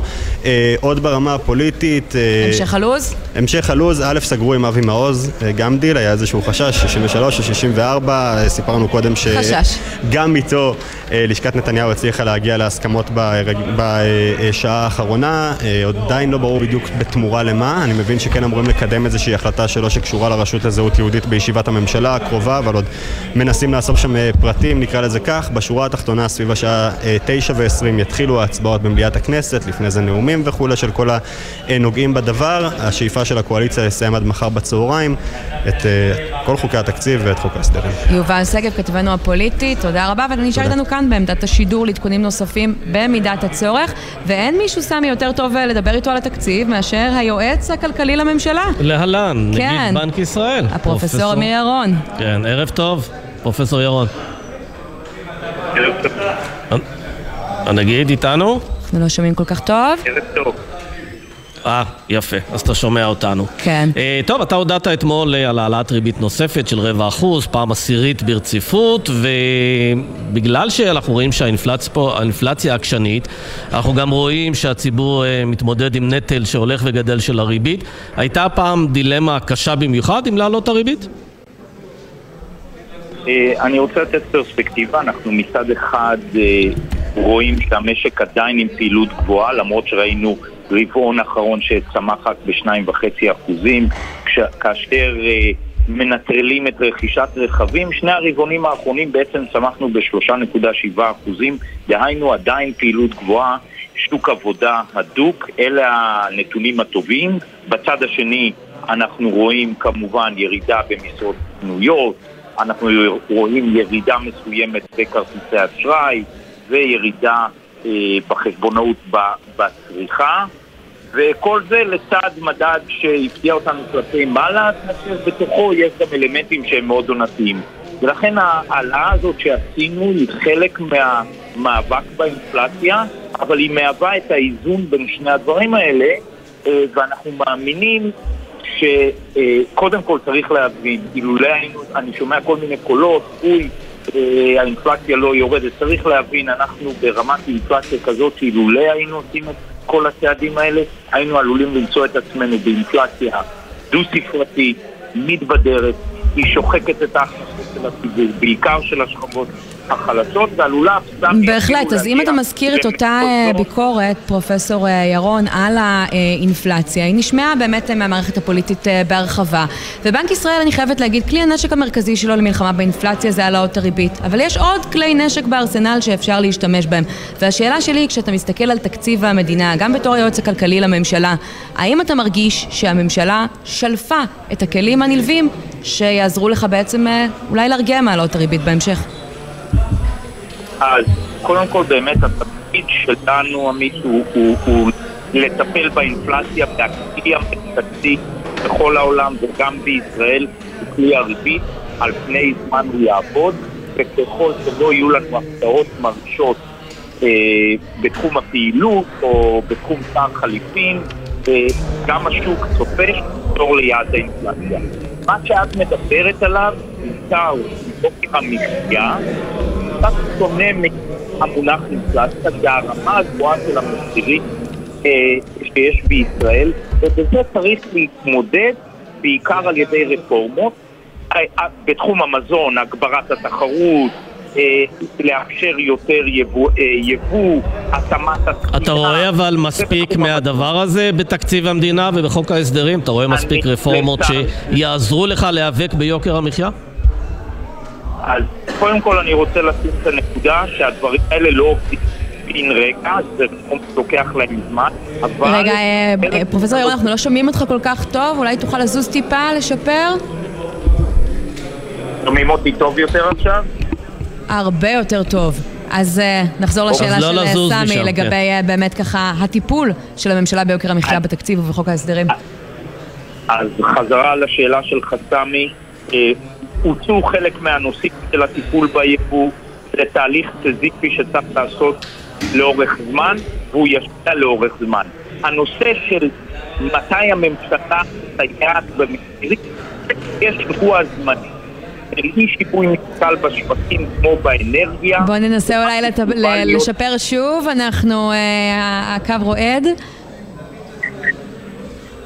שנוכל לשמוע את הדברים החשובים. כן, שומעים, רק זה מדי פעם נקטע, אז בואו ננסה בכל זאת להשלים את התשובה. כן. אז, אז אני אומר, איפה כן יש כניסה לא בנושאים של רפורמות, זה כשיש איזשהו שינוי או מלחמת אוקראינה-רוסיה שהביאה למשבר אנרגיה, אז אם יש אירוע זמני אפשר להיכנס. יוקר המחיה, אין פה אה, פתרונות קסם, חייב להיעשות על ידי אה, שינויים מבניים, וזה בתחום המזון. תחום הדיור, חייבים, חייבים להמשיך את תנופת הדיור, להוריד את מחירי הקרקע של הקבלנים אה, ימשיכו לבנות. וכמובן בתחום התחבורה. והדברים האלה קורים אה, לשיטתך כשאתה מסתכל על התקציב? יש את השינויים המבניים האלה? כי בינתיים אה, בנושא של יוקר המחיה אנחנו בעיקר רואים שהם עורפים ראשים, כמו את של מיכל כהן, הממונה על התחרות. אז כפי שאמרתי, חלק מהנושאים בתחום המזון הוצאו החוצה מחוק ההסדרים. בתחום הדיור, קבינט הדיור עוד לא, אה, לא נפגש, אבל, ו, אבל צריך פה לקדם את זה, כי אלה תהליכים שלוקח זמן אה, להם לתת אה, את אותותיהם בשוק. אגב, אתה פוחד אה, שתהיה הבאה בתור, כשאנחנו רואים אה, בעצם שגם ברשות התחרות, אה, גוף עצמאי שככה לא פועל בדיוק איך שרוצים שרי הממשלה, מחליטים בעצם לשנות את ההנהגה. קודם כל, אני חושב ש...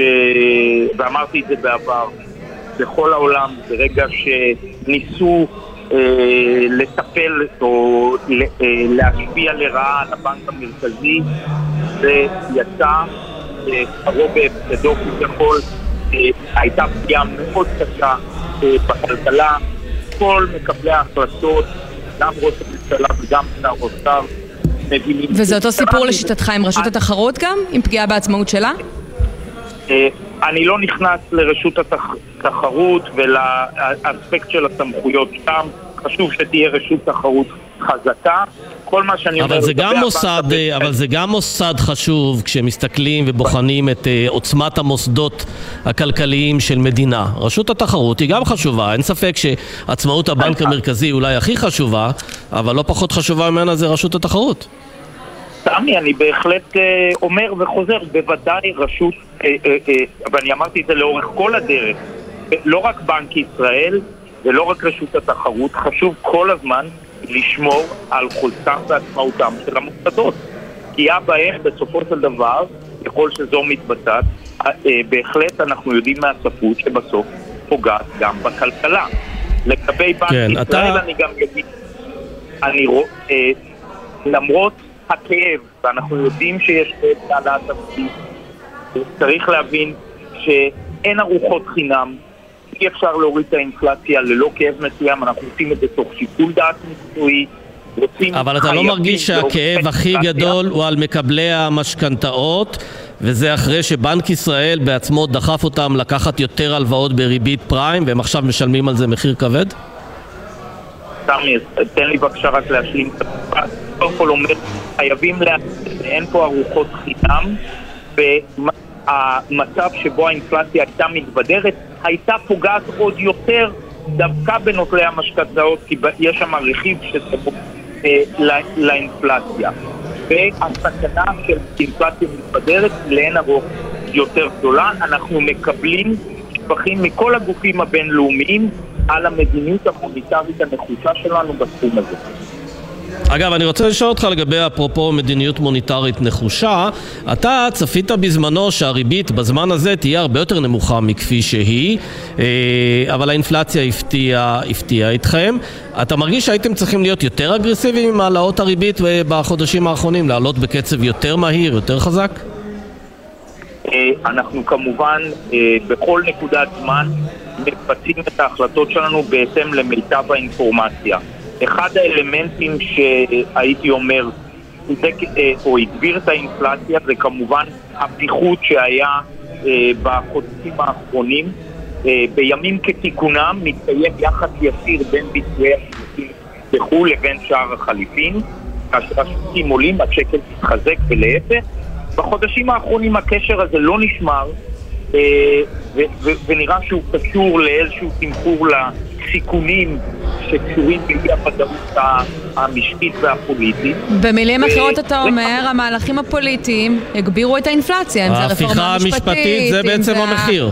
אה, אני רוצה לתת נתונים, אנחנו מעריכים חמישה אחוז איכות כזה מביא לבערך עוד אחוז אינפלציה, וזה בוודאי אה, גם מאלץ אותנו, אה, סמי, להיות אה, יותר גבוהה, אולי ממה שצריכים לפני חצי שנה. אוקיי, okay, תגיד, לקראת סוף השנה אתה אמור uh, לסיים את הקדנציה הזו. אנחנו רואים הרבה מאוד בעלי תפקידים שמתחלפים, יושב ראש רשות שוק ההון, רשות ניירות ערך, רשות התחרות אולי, מפקח על הבנקים, וזה קורה כשיש מתקפה על שומרי סף, על מוסדות חשובים. האם בנסיבות האלה אתה תרצה לעשות קדנציה נוספת כדי לשמר פה איזושהי יציבות? אה, סמי, כמו שאתה יודע, אה, לא הייתה קדנציה מלאה ב... אירועים וכפי שהיה בקדנציה הנוכחית. למה? רק חמש מערכות בחירות, משבר קורונה, אוקראינה ומהפכה משפטית, זה לא כל כך הרבה. אז תודה לך שאתה מנית רק חלק מהם, אבל אה, אני אה, לגמרי אה, כרגע עסוק בהגנת הכלכלה ובהורדת האינפלציה, אבל אני מעריך שבקרוב אה, אני אקבל החלטה בנוגע ל... השאלה היא לא רק איזה החלטה אתה תקבל, אלא גם איזו החלטה הם יקבלו. אתה רואה סיכוי שאותם אה, באמת חברי ממשלה שתוקפים אותך על ימין ועל שמאל, אה, ממש בכל העלאת ריבית, יבקשו להמשיך את הכהונה שלך? קודם כל, עשיתי הבחנה ביניהם. יש כל מיני... רגע, לא, לא שמענו. רגע, נקטע לנו. לא, הוא נקטע. נחזור על השאלה? פרופסור ירון, אתה איתנו? כן, קודם כל יש הרבה אמרות מכל מיני גורמים, ראש הממשלה ושר האוצר, אה, אה, ראיתם כמה הם תומכים בעצמאות בנק ישראל, ובסוף אני, בצד שלי לפחות, אדע מה אני, אה, לאן אני, לגבי המשך דרכי. הם ביקשו ממך אבל להמשיך לקדנציה נוספת? כרגע אני לא נכנס לזה, אני רק אומר אני עסוק כרגע בהורדת האינפלציה, הגנת הכלכלה, כן. ואני מניח שבתקופה הקרובה אני אוכל לפחות לדעת אה, מה אני אקבל מבחינת ההחלטה שלי. מה שנקרא, והמבין יבין. פרופסור אמיר ירון, נגיד בנק ישראל, תודה רבה לך על הריאיון הזה. תודה, תודה. אנחנו uh, סיימנו את השעה הזאת, יוצאים לשעה uh, נוספת, נהיה פה מיד אחרי uh, מהדורת החדשות עם חברי כנסת נוספים, ביניהם בועז ביסמוט ועוד ועוד. ועדכונים כמובן של כל הכתבים שנמצאים פה ואוספים מידע. כן, רגע לפני שיתחילו ההצבעות וגם נהיה עם הישיבה הקואליציונית שיעשה ראש הממשלה בשעה שבע וחצי. תבואו, ביי ביי. בחסות אפרידר דיור מוגן, המציעה לחברי קרנות השוטרים וארגון המורים מגוון הנחות והטבות באחוזת אפרידר, דיור מוגן אשקלון, כוכבית 5898, כפוף לתקנון. בחסות כלמוביל, היבואנית הרשמית של יונדאי, מיצובישי, אורה, מרצדס וג'נסיס, המציעה מגוון מסלולי קנייה מותאמים אישית, לפרטים כוכבית 3862. בחסות אייס, המציעה לכם לזכור כמה חם היה בקיץ ולהתארגן על ציוד מראש. כמו גלגלת השקיה אוטומטית 20 מטר שבמבצע ב-299 שקלים. קיץ בייס.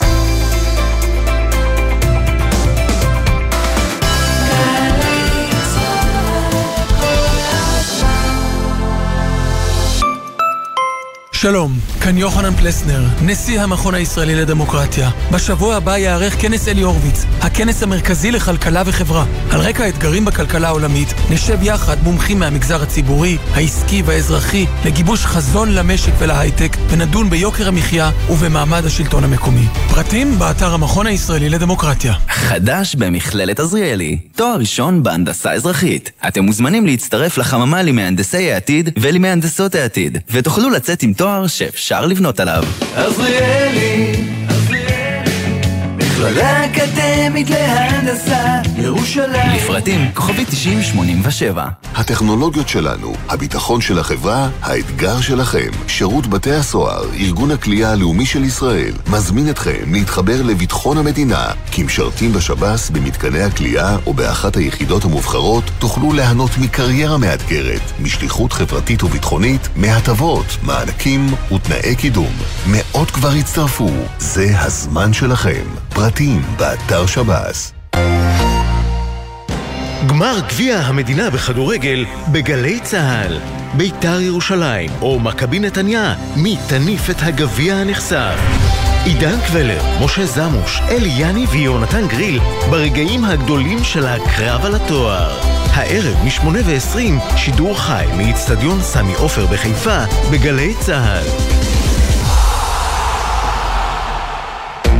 מיד אחרי החדשות, עמית תומר וסמי פרץ.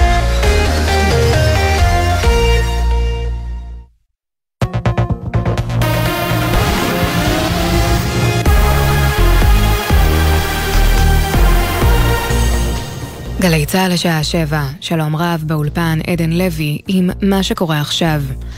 היועץ המשפטי של משרד האוצר קבע אין אישור להעניק מראש מענק לאברכים כבר ביוני הקרוב. כתבנו לענייני כלכלה, ישראל פישר. היועץ המשפטי של משרד האוצר, אסי מסינג, קבע בחוות דעת שפרסם כי לא ניתן להעביר מענקים בסכום של 250 מיליון שקלים לאברכים כבר ביוני הקרוב, מבלי שיימצא לכך מקור תקציבי. לפי ההסכם, בין הפלג החסידי של יהדות התורה לראש הממשלה, כל אברך יקבל כבר ביום חמישי הבא מענק של 2,300 שקלים, אך מסינג קבע כי לא ניתן לאשר את המענק ללא בחינה מחודשת של התקציב לשנה הבאה. השר יצחק וסרלאוף מעוצמה יהודית משוכנע שההחלטה תתהפך. אין מניעה משפטית לאישור הצעת ההחלטה. אה, כמובן שיש דברים אה, טכניים שצריכים לפתור אותם. אנחנו דיברנו, שנייה, אנחנו דיברנו על אה, קיצור, דיברנו שמ-2024 אנחנו נקבל את זה מעודפי התקציב שיישארו, כלומר משרדים שלא מימשו את התקציב שלהם עד הסוף, ומה שהיועץ המשפטי אמר, כי בסופו של דבר, בשורה התחתונה של מה שהוא כתב, הוא כתב אין מניעה משפטית להצעת ההחלטה. את הדברים אמר בתוכניתנו החיים עצמם במשדר מיוחד מהכנסת. מיד אחרי החדשות, עמית תומר וסמי פרץ בהמשך המשדר המיוחד לקראת אישור התקציב. ראש אגף מבצעים במשטרה, ניצב סיגל בר צבי, קוראת, יש להכריז על מצב החירום בנוגע לאלימות בחברה הערבית. אנחנו עדים לזה שאחת מהחוליות של החברה הישראלית, אפשר להגיד, אפילו קרסה לתוך עצמה. ההיחלשות של הסדר ברחוב הערבי הביאה למצב שבו זה נורא ואיום, 60 ומשהו אחוזים שאתה הצגת פה כחוסר ביטחון לדעתי זה לא, זה understatement, זה לא באמת מייצג את המצב. הרחוב הערבי עייף, שבור, מותש. עוד אמרה, אנחנו כבר לא משטרה חזקה, צריך לשים את זה על השולחן. יש מחסור עצום של 700 שוטרים, ותחנות שלמות לא מצליחות לייצר תגובה. מדבריה בכנס הרצליה באוניברסיטת רייכמן הביא כתבנו הצבאי דורון קדוש. מתחילת השנה נרצחו 80 אזרחי החברה הערבית, לעומת כ-30 בתקופה המקבילה אשתקד. צו סגירה ל-30 יום הוצא לפארק האתגרי בקריית ענבים, בו נפצעה קשה היום נערה בת 13 לאחר שנפלה מגובה של כעשרה מטרים. כתבתנו בבירה נועה ברנס מוסיפה כי הנערה מאושפזת ביחידה לטיפול נמרץ בבית החולים הדסה עין כרם בירושלים, כשהיא מורדמת ומונשמת. המחאה נגד תקציב המדינה. מאות מפגינים הגיעו לכנסת לאחר צעדה שיצאה מגשר המיתרים בירושלים. במקביל, שיירת רכבים נסעה מלטרון והגיעה גם היא למשכן. במשטרה נערכו להפגנה המרכזית מול הכנסת, והרחובות זוסמן וקפלן הסמוכים נחסמו לתנועה. גמר גביע המדינה בכדורגל בין בית"ר ירושלים ומכבי נתניה יצא לדרך בעוד כשעה וחצי. מאיצטדיון סמי עופר בחיפה מדווח כתב חדשות הספורט יהונתן גריל. כ-30 אלף אוהדים מתחילים לצבוע בשעה זו את איצטדיון סמי עופר בצהוב ושחור במשחק האחרון לעונה שיכריע גם מי תזכה בכרטיס האחרון לאירופה. נתניה שזכתה בגביע הטוטו תנסה לזכות בתואר לראשונה זה 45 שנה, ומנגד ביתר תרצה לזכות בגביע השמיני בתולדותיה. עידן קבלר, משה זמוש, אלי יני ואני נעביר את המשחק בשידור חי בגלי צה"ל. בסביבת האצטדיון נרשמו עומסי תנועה כבדים, ואנחנו מאחלים הצלחה לשתי הקבוצות. מזג האוויר, טמפרטורות רגילות לעונה, מחר התחממות. לעדכונים נוספים חפשו את גלי צה"ל בטוויטר. אלה החדשות, בצוות איתן מוזס ואור מטלון.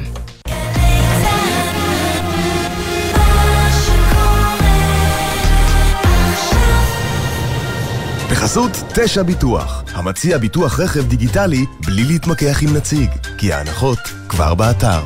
איי-די-איי חברה לביטוח, כפוף לתקנון. עכשיו בגלי צה"ל, עמית תומר וסמי פרץ עם החיים עצמם.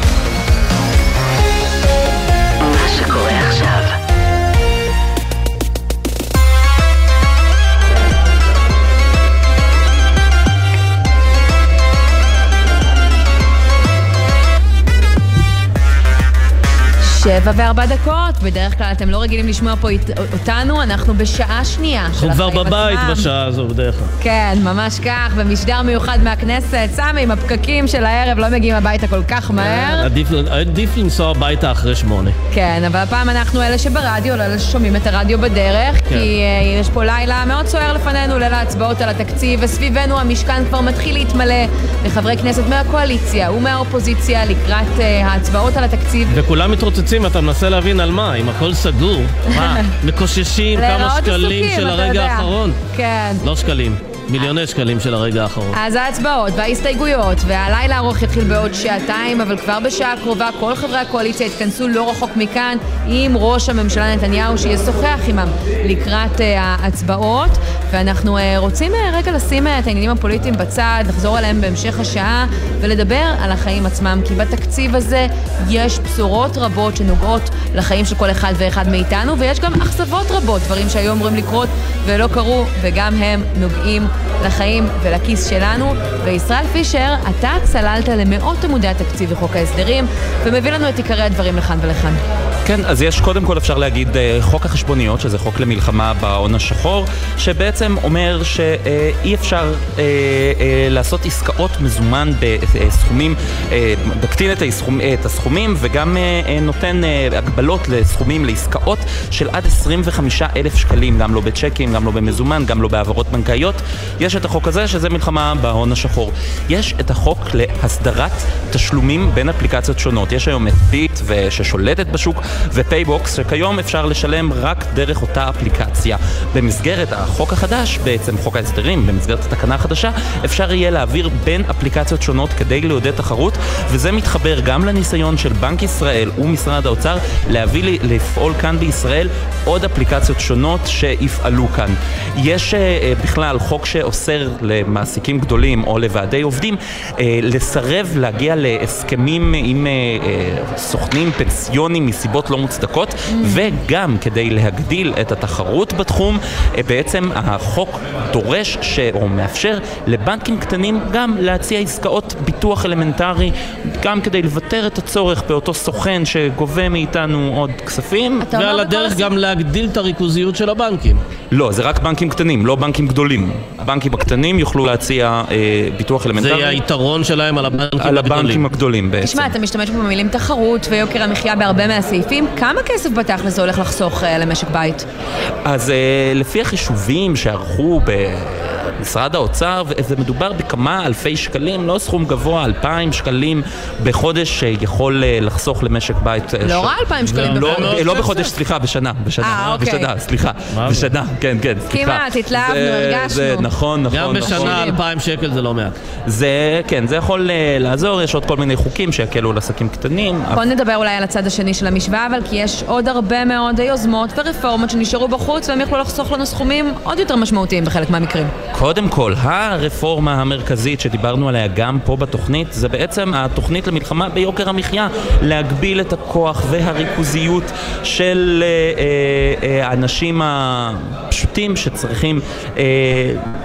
בעצם לקנות בסופר ולא אה, להתמודד עם יוקר המחיה הגובר ובעצם לפרק את אותם מונופולים גדולים בצורה מסוימת. החוק, החוק הזה לא עבר, אנחנו שומעים עכשיו את הביקורת על כן. רשות התחרות או את הוועדה שהכריז עליה שר האוצר אה, סמוטריץ' בשבוע שעבר, אבל מדובר בעוד ועדה כשהיה חוק שאפשר היה להניח אותו כבר עכשיו על שולחן הכנסת, אבל מסיבות כאלה ואחרות אומרים שהוא לא מוכן משפטית, כן, אומרים שהיו עוד? לחצים פוליטיים, אה, אה, אז זה לא עבר. היה היה עוד אה, חוקים למלחמה בהון השחור, גם דיווחי עסקאות שלא נכנס, כל מיני אה, אה, עניינים כאלה כן נכנסו חלקים מזה, אבל לא נכנס כל החוק הזה, וכל מיני תקנות שקשורות ליכולת, למשל של המשרד להגנת הסביבה, להגביל מפעלים מזהמים, גם זה לא נכנס לחוק ההסדרים, מדובר בכמה דברים מאוד חשובים. המשרד להגנת הסביבה, דרך אגב, הוא אחד, הוא נפגע מאוד בהצעת התקציב הזו, גם התקציב שלו קוצץ, mm. גם חלקים מקרן הארנונה שלו בעצם יופנו עכשיו כן. השוטף וזה שלו. וזה בתקופה שאנחנו מתמודדים עם משבר אקלים, צריך להגיד שרק מחריף אה, משנה לשנה, זה אולי הצד הפחות אה, טוב של התקציב. ישראל פישר, כתבנו הכלכלי, תודה רבה, ונמצא תודה איתנו רבה. עכשיו כאן בעמדת השידור המיוחדת בכנסת, חבר הכנסת אלי דלל, חבר ועדת הכספים מהליכוד, שלום. שלום, ערב טוב. אז אתה שומע את היתרונות והחסרונות שמביא לנו ישראל, ואני רוצה לשאול אותך, אם אתה צריך לתת אה, ציון לתקציב הזה שעובר היום, מ-1 עד 10, איזה ציון אתה נותן? שמונה. למה שמונה? כי אין מושלם, אבל אני עדיין חושב שיש הרבה עוד מה לעשות, mm-hmm. ואני נותן לו שמונה, כי קודם כל אנחנו עברנו בוועדת הכספים על הרבה מאוד סעיפים, הרבה מאוד חוקים. יש דברים שעדיין לא נכנסו, ואני חושב שכן יכולים להיכנס. ויש דברים שנכנסו, וחשבת שלא צריכים להיות, כמו נכון, קרן הארנונה כן, שעוררה הסערה גדולה. את צודקת בהחלט, אני חושב שקרן הארנונה היא לא במקומה, הכוונות היו טובות. אבל אפשר לעשות אותם בצורה אחרת, אני גם ציינתי את זה בתוך הוועדה עצמה.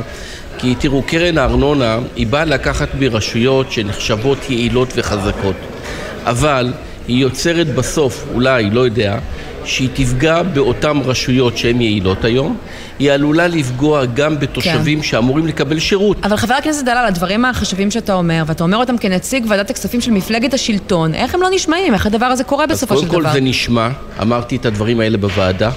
אמרתי אותם לשר מיושמים, האוצר. מיושמים, אני אתקן. דקה, אמרתי אותם גם לשר האוצר, אמרתי אותם גם לראש הממשלה. אני מקווה שאחרי העברת התקציב יקשיבו יותר, כי קבעתי גם פגישה עם שר האוצר, mm. כי יש לי אה, לא מעט רעיונות בנושאים האלה. אני חושב שאפשר להביא את הכסף מחלף היטלי השבחה. דוגמה, מגרש שנמצא בתל אביב הוא יכול להגיע לעשרה מיליון דולר ומגרש שנמכר כן. באזור אופקים הוא מגיע אולי לאחוז אחד. אבל חבר הכנסת דלל, אתה נותן ציון שמונה לתקציב הזה, אני רוצה לערער על הציון ולהציע לך את הציון חמש משום שזה תקציב מאוד מאוד אה, מגזרי, השותפות הקואליציונית שלכם לקחו פה מכל הבא ליד ודווקא אתם כתנועה, אה, נקרא לזה יותר אה, רחבה, מפלגה הרבה יותר רחבה שפונה לשכבות הרבה יותר רחבות, אה, זה נראה שנשארתם בצד, שבבואכם לרצות את השותפות הקואליציוניות, פשוט לא דאגתם לדבר אולי הכי מרכזי למצביעים שלכם, נגיד יוקר המחיה. קודם כל זה לא נכון. בואו נבין, כשמדברים על הנושא של התקציבים, הלוא לא כל אחד לקח למגזר שלו. בתוך התקציבים יש לא מעט כספים שהולכים לבתי חולים, שהולכים לשכבות חלשות, שהולכים לנגב ולגליל. אבל צריך להגיד, יש לא מעט כספים גם... באופן כללי, 14 מיליארד. שקלים, ובתוכם יש גם אבל, כמה מיליארדים טובים שהולכים בתוך, למטרות האלה. תראו, ה-14 מיליארד זה מין סיסמה אחת שהכל נמצא בפנים, אבל צריך להבין שבתוך ה-14 מיליארד יש גם לא מעט כספים שהולכים גם למשרד הבריאות כתוספת או לבתי חולים.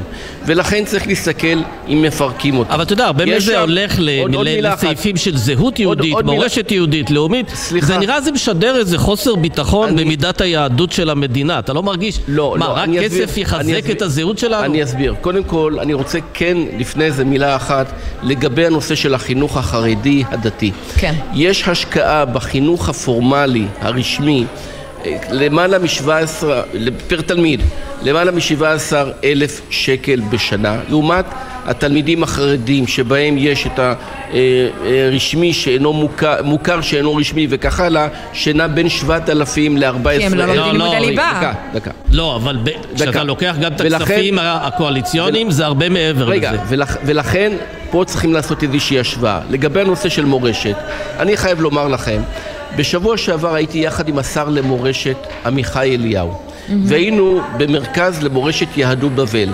וראינו את המחקרים שעושים שם. ראינו דבר, דברים שריגשו גם את השר כי הסבא שלו הרב מרדכי אליהו היה השר הראשי, אה, השר, אה, הרב הראשי. הרב הראשי. וכשלוקחים את הדברים האלה ורואים איזה חינוך אנחנו צריכים לתת לילדים שלנו. את לשמור את המסורת. לא כולם חייבים להיות דתיים וחרדים, אבל נושא של מסורת זה דבר מאוד מאוד חשוב לצביון של העם היהודי. אבל בסוף הדברים האלה יוצרים בורות בתקציב ונאלצים לעשות קיצוצים רוחביים והסעיפים האלה בסוף מכים במיגון לבתי חולים או, ביטו, או מיגון לכיתות או לכל מיני דברים שבאמת נחוצים לציבור הרחב. אתה פה מרפד לא... את השותפים הקואליציוניים שלך, אבל את הצרכים הבסיסיים של הציבור אתה מפקיר. אני לא חושב שהנושא של מסורת הוא רק למגזר מסוים. הנושא של המסורת צריך להיות... מסורת כלל... יותר חשובה ממיגון לא, לכיתות? לא אמרתי שזה יותר חשוב. כמו שתגיד לי מה יותר חשוב, חינוך או ביטחון. זה לחלוטין לא נכון. נותנים לכל המגזרים. זה לא כסף שניתן למגזר אחד. הוא ניתן לכלל עם ישראל במסגרת התקציבית. אני בכלל למה, חושב... למה? אם ניקח את הדוגמה של חינוך חרדי לחינוך אנתרופוסופי פרטי, לא נתתם אותם תקציבים, ושם יישאר פער. אז אני אומר לכם, מה שכן הייתי עושה, זה לא מדבר על אותם הסכמים קואליציוניים. אני חושב שחלק מהדברים צריכים להיכנס לתוך בסיס התקציב. כלומר, בליכוד הדבר... ובממשלה נכון, שגו כשהפרידו לא, את זה ונתנו לא, את זה לא כ... אמר, לא אמר ששגו. אוקיי. זה דבר של נוהג. במשך כל הממשלות... אין נוהג לחלק כל כך הרבה כסף, זה חסר תקדים. סליחה, סליחה. היו גם ממשלות קודמות, כולל הממשלה הקודמת, שהיו הסכמים קואליציוניים גם בהיקף... בהיקף של שני מיליארד שקלים. לא, בוצע שני מיליארד, אבל דיברו על חמישים מיליארד, אבל זה לא משנה כרגע.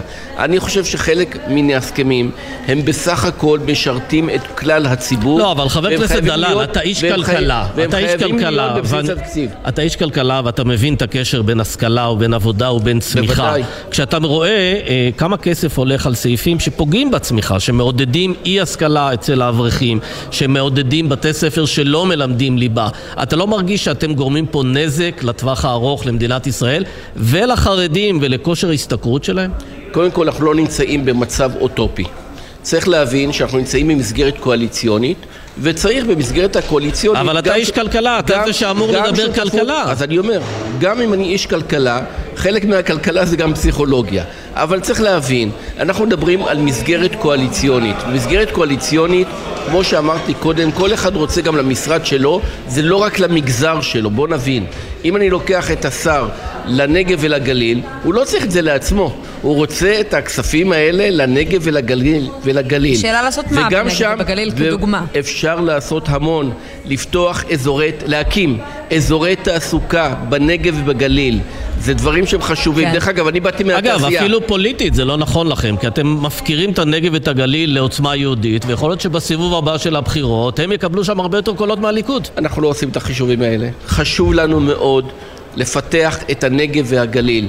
ואם אני הייתי מסר למורשת, זה לא אומר שהוא יקבל את הציון טוב מאוד ואני לקבל ציון גרוע. להפך, הלכנו ביחד mm-hmm. כדי לראות איך עוזרים לאותם מרכזים בתחום המסורת. כן, בוא נדבר על מה שעושה בינתיים אה, חבר המפלגה שלך, אה, ניר ברקת, שר הכלכלה. אה, הוא אתמול מודיע על הדרך שלו להילחם ביוקר המחיה, להדיח את הממונה על התחרות מיכל כהן. זו הדרך לפגוע בעצמאות של רשות התחרות, גם לשיטתך? תראו, קודם כל אני לא חושב שזאת הדרך, יש הרבה מאוד דרכים, אבל קודם כל, הרשות לתחרות כנראה במשך השנים האחרונות לא מילאה את תפקידה כמו שצריך. אגב, למה? כי הליכוד החליש אותה כשהוא בא ולקח לה את הסמכויות בנושא של מתווה הגז, ומאז מדובר ברשות מסורסת. אתה בטח מבין את הקשר בין להחליש אותה ובין העובדה שבסופו של דבר היא לא מספקת תוצאות. עדיין, אם בן אדם חושב שהוא לא ממלא את התפקיד שלו, אז הוא צריך להתפטר.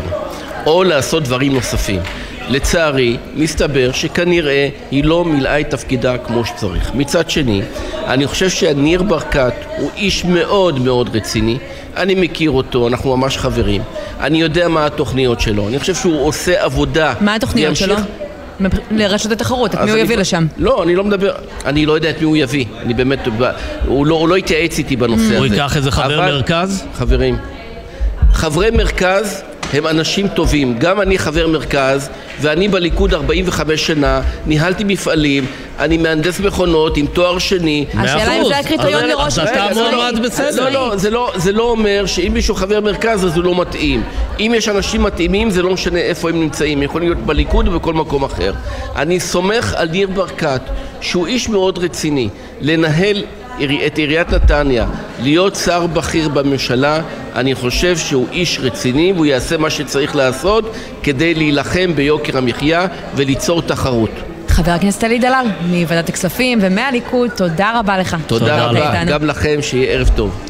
וחוץ מהוויכוחים בתוך הקואליציה, נשמעה סמי לא מעט ביקורת גם מבחוץ על התקציב, עם כמה משרדים שעמדו בעין המחלוקת, ואנחנו אה, רוצים להשתמש במיטב כתבנו כדי לזכור את התחומים האלה. נתחיל עם אה, התקציב הכי גדול שיש, תקציב החינוך. יובל מילר, שלום. שלום עמית וסמי. כן, תקציב משרד החינוך קפץ משנת 2022, אז הוא עמד על אה, כ-68 מיליארד שקלים. הוא יגדל בכ-10 מיליארד שקלים אה, ויעמוד כעת על 78 אה, מיליארד שקלים. בשנת 2024 אנחנו כבר נגיע לכמעט 83 מיליארד שקלים. אנחנו מדברים על גידול של כ-15% בשנת 2023 ו-7% בשנת 2024. התקציב הזה בהחלט גדול ומשמעותי, אבל הרבה בעקבות גידול טבעי במערכת החינוך. לפני שככה ניגש למספרים וניגע קצת במה כולל התקציב הזה, כן צריך לציין שבשבועות האחרונים נשמעה ביקורת משמעותית בהקשר של חלוקת תקציב המשרד, בעיקר בעקבות התוספת המשמעותית שניתנה לחינוך החרדי. אנחנו מדברים על תוספת של 2.7 מיליארד שקלים בהשוואה לתוספת למגזר הכללי שעומדת על כ-700 אה, מיליון שקלים. אמנם מראש התקציב למגזר הכללי גדול יותר, אבל הביקורת היא בעיקר על הפערים שהתוספת הזאת עלולה לייצר. הסיבה לתוספת המשמעותית למגזר החרדי בין היתר הכנסה של המורים לתנאי העסקה תחת רפורמת אופק חדש, הרפורמה לפיה המורים מקבלים אה, אה, שכר במגזר הכללי. אה, בשנה שעברה יפעת שאשא ביטון, השרה הקודמת, התחילה לקדם את האישור להקמת אוניברסיטה בגליל. בשלב הזה לא ראינו סעיף שמתקצב את ההקמה הזאת. התאחדות הסטודנטים אה, מחתה על כך שלא היה מענה מספיק לטענתה להקלה על יוקר המחיה בקרב הסטודנטים, ואפילו עתרו לבג"ץ בנושא הזה. אבל לצד הביקורות אפשר לציין לחיוב תקצוב משמעותי מאוד לחינוך המיוחד. הולכת להיות כאן השקעה משמעותית בסקטור הזה, זה משהו שהשר הצהיר שיקדם מראש, אבל נראה שמבחן המציאות הוא זה שיקבע האם התקציב נוצל בצורה מיטבית או שלא.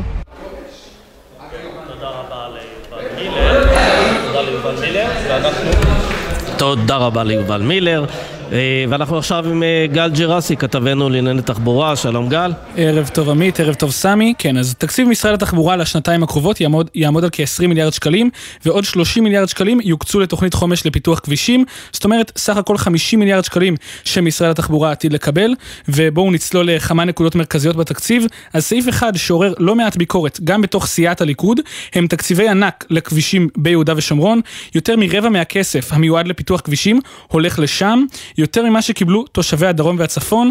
אותו דבר הוביל ממש בשבוע האחרון לאיום מיו"ר ועדת הכלכלה דוד ביטן, שאמר שאם בתוך, אם, uh, בתוך 60 יום לא ישונו הדרך שבה התקציב הולך, אז הם לא יקבלו יותר פניות לתוך ועדת הכלכלה ממשרד האוצר והתחבורה.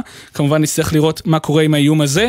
ואם נעבור למה שמעניין את רוב האנשים, אז תחבורה ציבורית. אז למרות התנגדות uh, האוצר, השרה החליטה לתקצב את תוכניתה שנקראת צדק תחבורתי, שעתידה להוזיל את מחירי הנסיעה לתושבי הפריפריה, על חשבון דבר שנקרא תוספות שירות. תוספות שירות זה בעצם מדובר על יותר מ-300 מיליון שקלים שהיו אמורים ללכת להוספת קווי אוטובוס חדשים והעלאת תדירות הקיימים.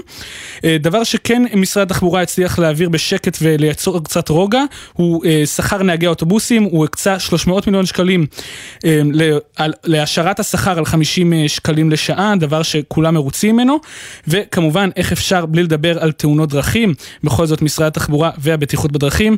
השרה הקציבה 120 מיליון ש"ח והמשיכה את תקצובה של התוכנית הלאומית לבטיחות בדרכים של הרלב"ד, אותה תוכנית שעלותה הכוללת מוערכת במיליארד שקלים. כן, ויש לנו כמובן את ענייני הנדל"ן, אז שוק הדיור הרותח, הלוהט, זה כן. שהמחירים בו אה, זינקו, כולל משכנתאות כמובן, עינב קרנר, כתבתנו לענייני נדל"ן. שלום לכם, תקציב משרד השיכון יעמוד על 8 מיליארד שקלים, 500 מיליון שקלים בשנה לרכישה ושיפוט של דירות בדיור הציבורי, סכום המהווה כ-4% מסך התקציב של המשרד, 380 מיליון שקלים מתוכם מיועדים לשיפוץ בלבד ורק 120 מיליון לטובת רכישה. לעומת התקציב הנמוך שעובר לדיור הציבורי, תקציב הסיוע בשכר דירה עומד על כ-37% מתקציב המשרד, מדובר ב-2 מיליארד ו-700 מיליון שקלים בשנה שמתחלקים בין 183 אלף משפחות זכאיות למענק, יותר מ-30 אלף מהן זכאיות לדיור ציבורי. עוד במסגרת התקציב כ-700 מיליון יוקצו לטובת קידום שיווקים ובנייה, כ-600 מיליון שקל יופנו לטובת שיפוץ, תחזוקה והשמשה של דירות בדיור הציבורי ועוד כ-90 מיליון שקל יועברו לטובת קידום הסכמי המסגרת במסגרת ההתחדשות העירונית. ותשמע סמי, אנחנו עכשיו כאן במשכן אה, הכנסת, אבל מחוץ לכנסת גם יש לא מעט אה, אקשן, אולי אפילו פחות רגוע ממה שקורה כאן כשהעברת התקציב היא די בטוחה. הפגנות, אבל uh, על מה מפגינים? Uh, המוחים, שהם גם, צריך להגיד, בחלקם uh, מארגני המחאות כנגד המהפכה המשפטית, uh, בעצם הם מוחים על מה שהם מכנים תקציב הביזה. בואו נבין מה זה אומר מנועה ברנס, כתבתנו בהפגנה. היא איתנו? לא, היא עדיין לא... אז תכף נהיה עם אה, נועה ברנס, ובינתיים שחר גליק שלנו כאן, בתוך המשכן. נועה, את שומעת אותנו? לא. אז uh, מיד נתחבר אליה, ושחר, אנחנו בינתיים uh, איתך, uh, ובוא uh, תספר לנו ככה uh, לקראת uh, באמת ככה תחילת ההצבעות על התקציב, וגם הישיבה של ראש הממשלה עם uh, ראשי הקואליציה. אה, מה, מה הולך שם למעלה? אין הברזות כן, של אף אחד. אז קודם כל שעתיים אה, בלבד, זה הזמן שנותר עד לתחילת ההצבעות. מרתון הצבעות משמעותי במיוחד אה, שיהיה כאן. לפני כן ראש הממשלה נתניהו בעוד אה, כ-20 דקות ינאם, אה, בפ... הוא מכנס את כל חברי הקואליציה, הוא ידבר איתם ואז ייתן איזשהו נאום שלפני הנאום המרכזי שלו במליאת הכנסת. וצריך לומר, כולם פה במשכן נערכים בעיקר לזה. חברי הכנסת רובם הגיעו מאוחר היום. יחד עם העוזרים, הם מתכננים לילה לבן ארוך טוב? מאוד. ממה י... שאתה שומע? אז, אז אני שומע שישנו לא טוב. לא היו את המתחים ואת החרדות של הלילה שלפני, אם נצליח להעביר את התקציב. אז, אז, אז תראי, קודם כל מה שבעיקר מרגיע אותם זה שבשונה מהתקציב הקודם שעבר כאן אה, אה, בכנסת הקודמת, התקציב הפעם הוא די בטוח. זאת אומרת, יש 64 חברי כנסת מול 56, גם אם אחד או שניים מתבלבלים, מצביעים נגד, ההצבעות לא הולכות אה, לאיבוד. ולכן בעניין הזה הם די רגועים, הם צופים שזה מסתיים מחר בשעה 12 בצהריים באופוזיציה. האופוזיציה מקווים שזה יהיה קצת, או אולי הרבה, יותר מאוחר, אבל זה בעיקר. נערכים בסיעות... זהו, עד אז קח אותנו אולי ללילה שצפוי לנו, ללילה הארוך, אה, במאחורי הקלעים שלו הולך להיות לא מעט אקשן, גם לא מעט כסף. נכון מאוד, אז, אז קודם כל, אה, אה, בתוך הלילה הזה מי שנערך בעיקר הם מנהלי הסיעות. אלו אותם אה, רודנים, האנשים שהולכים לצעוק על חברי הכנסת למה הם יוצאים אה, ב- ב- באמצע ההצבעות, למה הם לא בפנים, לוודא שכולם נמצאים, שאף אחד לא מקוזז סתם, שכולם בפנים כל הזמן. הם גם יעזרו לחברי הכנסת להישאר ערים, ואנחנו שומעים על כל מיני טריקים, למשל... איך קוראים לחברי הכנסת להישאר ערים? אני ראיתי איזה סרטון בטוויטר של דוד ביטן מצטייד בשוקולדים רבים, בדיוק. אז, כן. אז קודם כל, דוד ביטן מצטייד כבר בהרבה מאוד ממתקים, זה כבר... אגב, אם הוא שומע אותנו אפשר להוריד כמה מהם למטה, גם אנחנו כבר קצת עייפים. לגמרי נשמח כאן. אה, בסיעת הליכוד למשל מכינים כבר שקיות לחברי הכנסת, ככה זה נראה אה, אה, כאן, עם כל מיני... אנחנו רואים, לא המאזינים. גם חטיפים, כן, גם חטיפים, גם אה, אה, הרבה מאוד גומי, סוכריות. הממשלה שהחזירה את השתייה המתוקה והורידה את המס, מביאה עכשיו הרבה מאוד ממתקים. כן. בדיוק, ממתקים, מקופלות וכל מיני כאלה. בסיעת המחנה הממלכתי, אני שומע שמתכננים איזושהי הפתעה מעניינת לחברי הכנסת, אבל גם אה, אה, מיכאל ביטון אמור אה, להסתובב, אני שומע, עם... אה, טבק, כמו בבית כנסת כזה שמריחים וגורם לחבר'ה להיות... אה, מה, טבק כמו של סיגריות? טבק לא, הערכה קוראים לזה. טבק להערכה כזה, הוא מסתובב אוקיי. בקופסה קטנה כזאת, אנשים מכניסים את האצבע, נוגעים, שמים באף, מריחים, זה מעורר? אה, בדיוק, זה אמור לעורר. מי שבבתי הכנסת מכירים את זה לפני צום, אה, בצאת יום כיפור ככה ברגעים האחרונים, זה עוזר לשמור על הערנות, אז זה מחכים שם, הרבה מאוד ממתקים, mm-hmm. ובעיקר, בעיקר, בעיקר, ספירת מלאי, וידוא שכולם נמצאים, שלכל העוזרים יש מלונות. מלונות כאן בירושלים, נגיד בכל יום שבו המליאה מסתיימת אחרי השעה 11 בלילה, מגיע גם לעוזרי חברי הכנסת וגם לחברי הכנסת מלון פה בירושלים, ולכן כולם מסתדרים, מוודאים שיש לכל חברי כנסת מישהו שיהיה איתו כל הזמן, תמיד, כן, אבל תגיד, יש לאופוזיציה איזה אפשרות להטריל, למצוא בקיאים בהסכמים, לראות שדברים לא עברו כמו שצריך, קצת לסבך, קצת לסכסך ברגע האחרון? אז, אז ככה, קודם כל יש 700 הסתייגויות אה, פחות או יותר שעליהן מצביעים הלילה, ש, שזה כבר ההטרלה הראשונה שלהם. אה, אה, אה, המון הסתייגויות הן מונפצות, אבל בגדול, בתוך ההסתייגויות האלה, הם הולכים לנסות ולראות, הם, הולכים לנסות ולראות איפה יש, זאת אומרת לחפש את הרגעים האלה שפתאום שלושה חברי כנסת נמצאים בחוץ, שפתאום יש איזה אירוע כזה, ושם לנסות לגרור, למשוך פתאום את אחד הדוברים, לנסות, זאת אומרת תוך כדי המשחק, אבל אין איזה, אנחנו לא, לא מזהים, אה, לפחות ממה שאנחנו שומעים באופוזיציה, אין איזה תוכנית למהלך במהלך הלילה מתוכנן מראש, אלא בעיקר נראה בלילה מה קורה וננסה לזרום עם הדברים, אבל שוב, עם הרוב הזה של שמונה חברי כנסת, 56 מול 64, קשה מאוד ל- צריך שלפחות שמונה. יירדמו במלון ולא יקומו. כן, תשמע, אבל מה שכן, אני חייבת להגיד, אני מתחתנת עוד כמה שבועות. קיבלתי פה כמה. טיפים, תודה סמי, ממש טובים, לאיך אה, לשרוד את האירוע, להישאר אה, ערה כל הזמן. טבק הערכה, אנחנו נסתובב שם עם טבק. אגב, נגיד אבל הדברים, לפחות בתחילת ערב התקציב, אחד הדברים שיעסיקו את חברי הכנסת ואת העוזרים שלהם זה בעיקר איך מצליחים לצפות במשחק. אה, גמר גביע המדינה, כן, בטוח שזה-. אני שומע שגם על זה כבר נערכים בכל יש מיני לי לש- טיפ לשכות. לחברי הכנסת, כי מיד שנסיים פה את השידור המיוחד בשמונה ורבע, יעלה כאן עידן קבלר עם שידור של המשחק, אז ככה גם מי שלא נמצא ליד טלוויזיה, יכול להתעדכן איתנו מהסמארטפון ככה בשקט. אגב, נדמה לי ששר הספורט והתרבות הסתדר, הוא נורבגי, נכון? כבר הוא פרש? כן, אז הוא לא צריך להיות בהצבעות, הוא כבר בדרך אה, לגמר, בעיקר הוא בליכוד נהנה. באמת כן. אה, בחוץ, אבל מן הסתם אנחנו נ- נראה כמו בכל פעם שיש גם הצבעה חשובה, גם משחק חשוב, תמונות מהפרסה מאחורי המליאה שלהם מצלמים, מסך בפלאפונים מפוצל. כולם בפנים, כן. יפה. אז שחר, אתה נשאר פה כל הלילה, אני מניחה, ותעדכן אותנו בכל מה שמעניין. בינתיים נגיד לך תודה רבה. תודה לכם. יוצאים לכמה תשדירים, ואז נהיה עם כל העדכונים גם מההפגנה מחוץ לכנסת. כן. חברי כנסת נוספים סביב אה, באמת אה, אותה פגישה של ראש אה, הממשלה נתניהו עם ראשי הקואליציה ועוד ועוד. תישארו איתנו.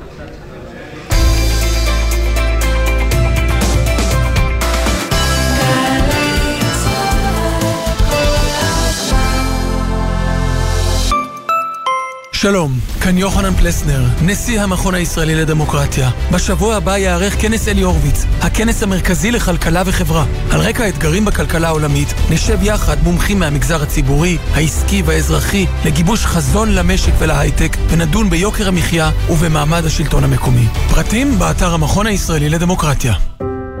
שלום, כאן בת גלים שער. יום האחדות לזכר שלושת הנערים חשוב יותר מתמיד.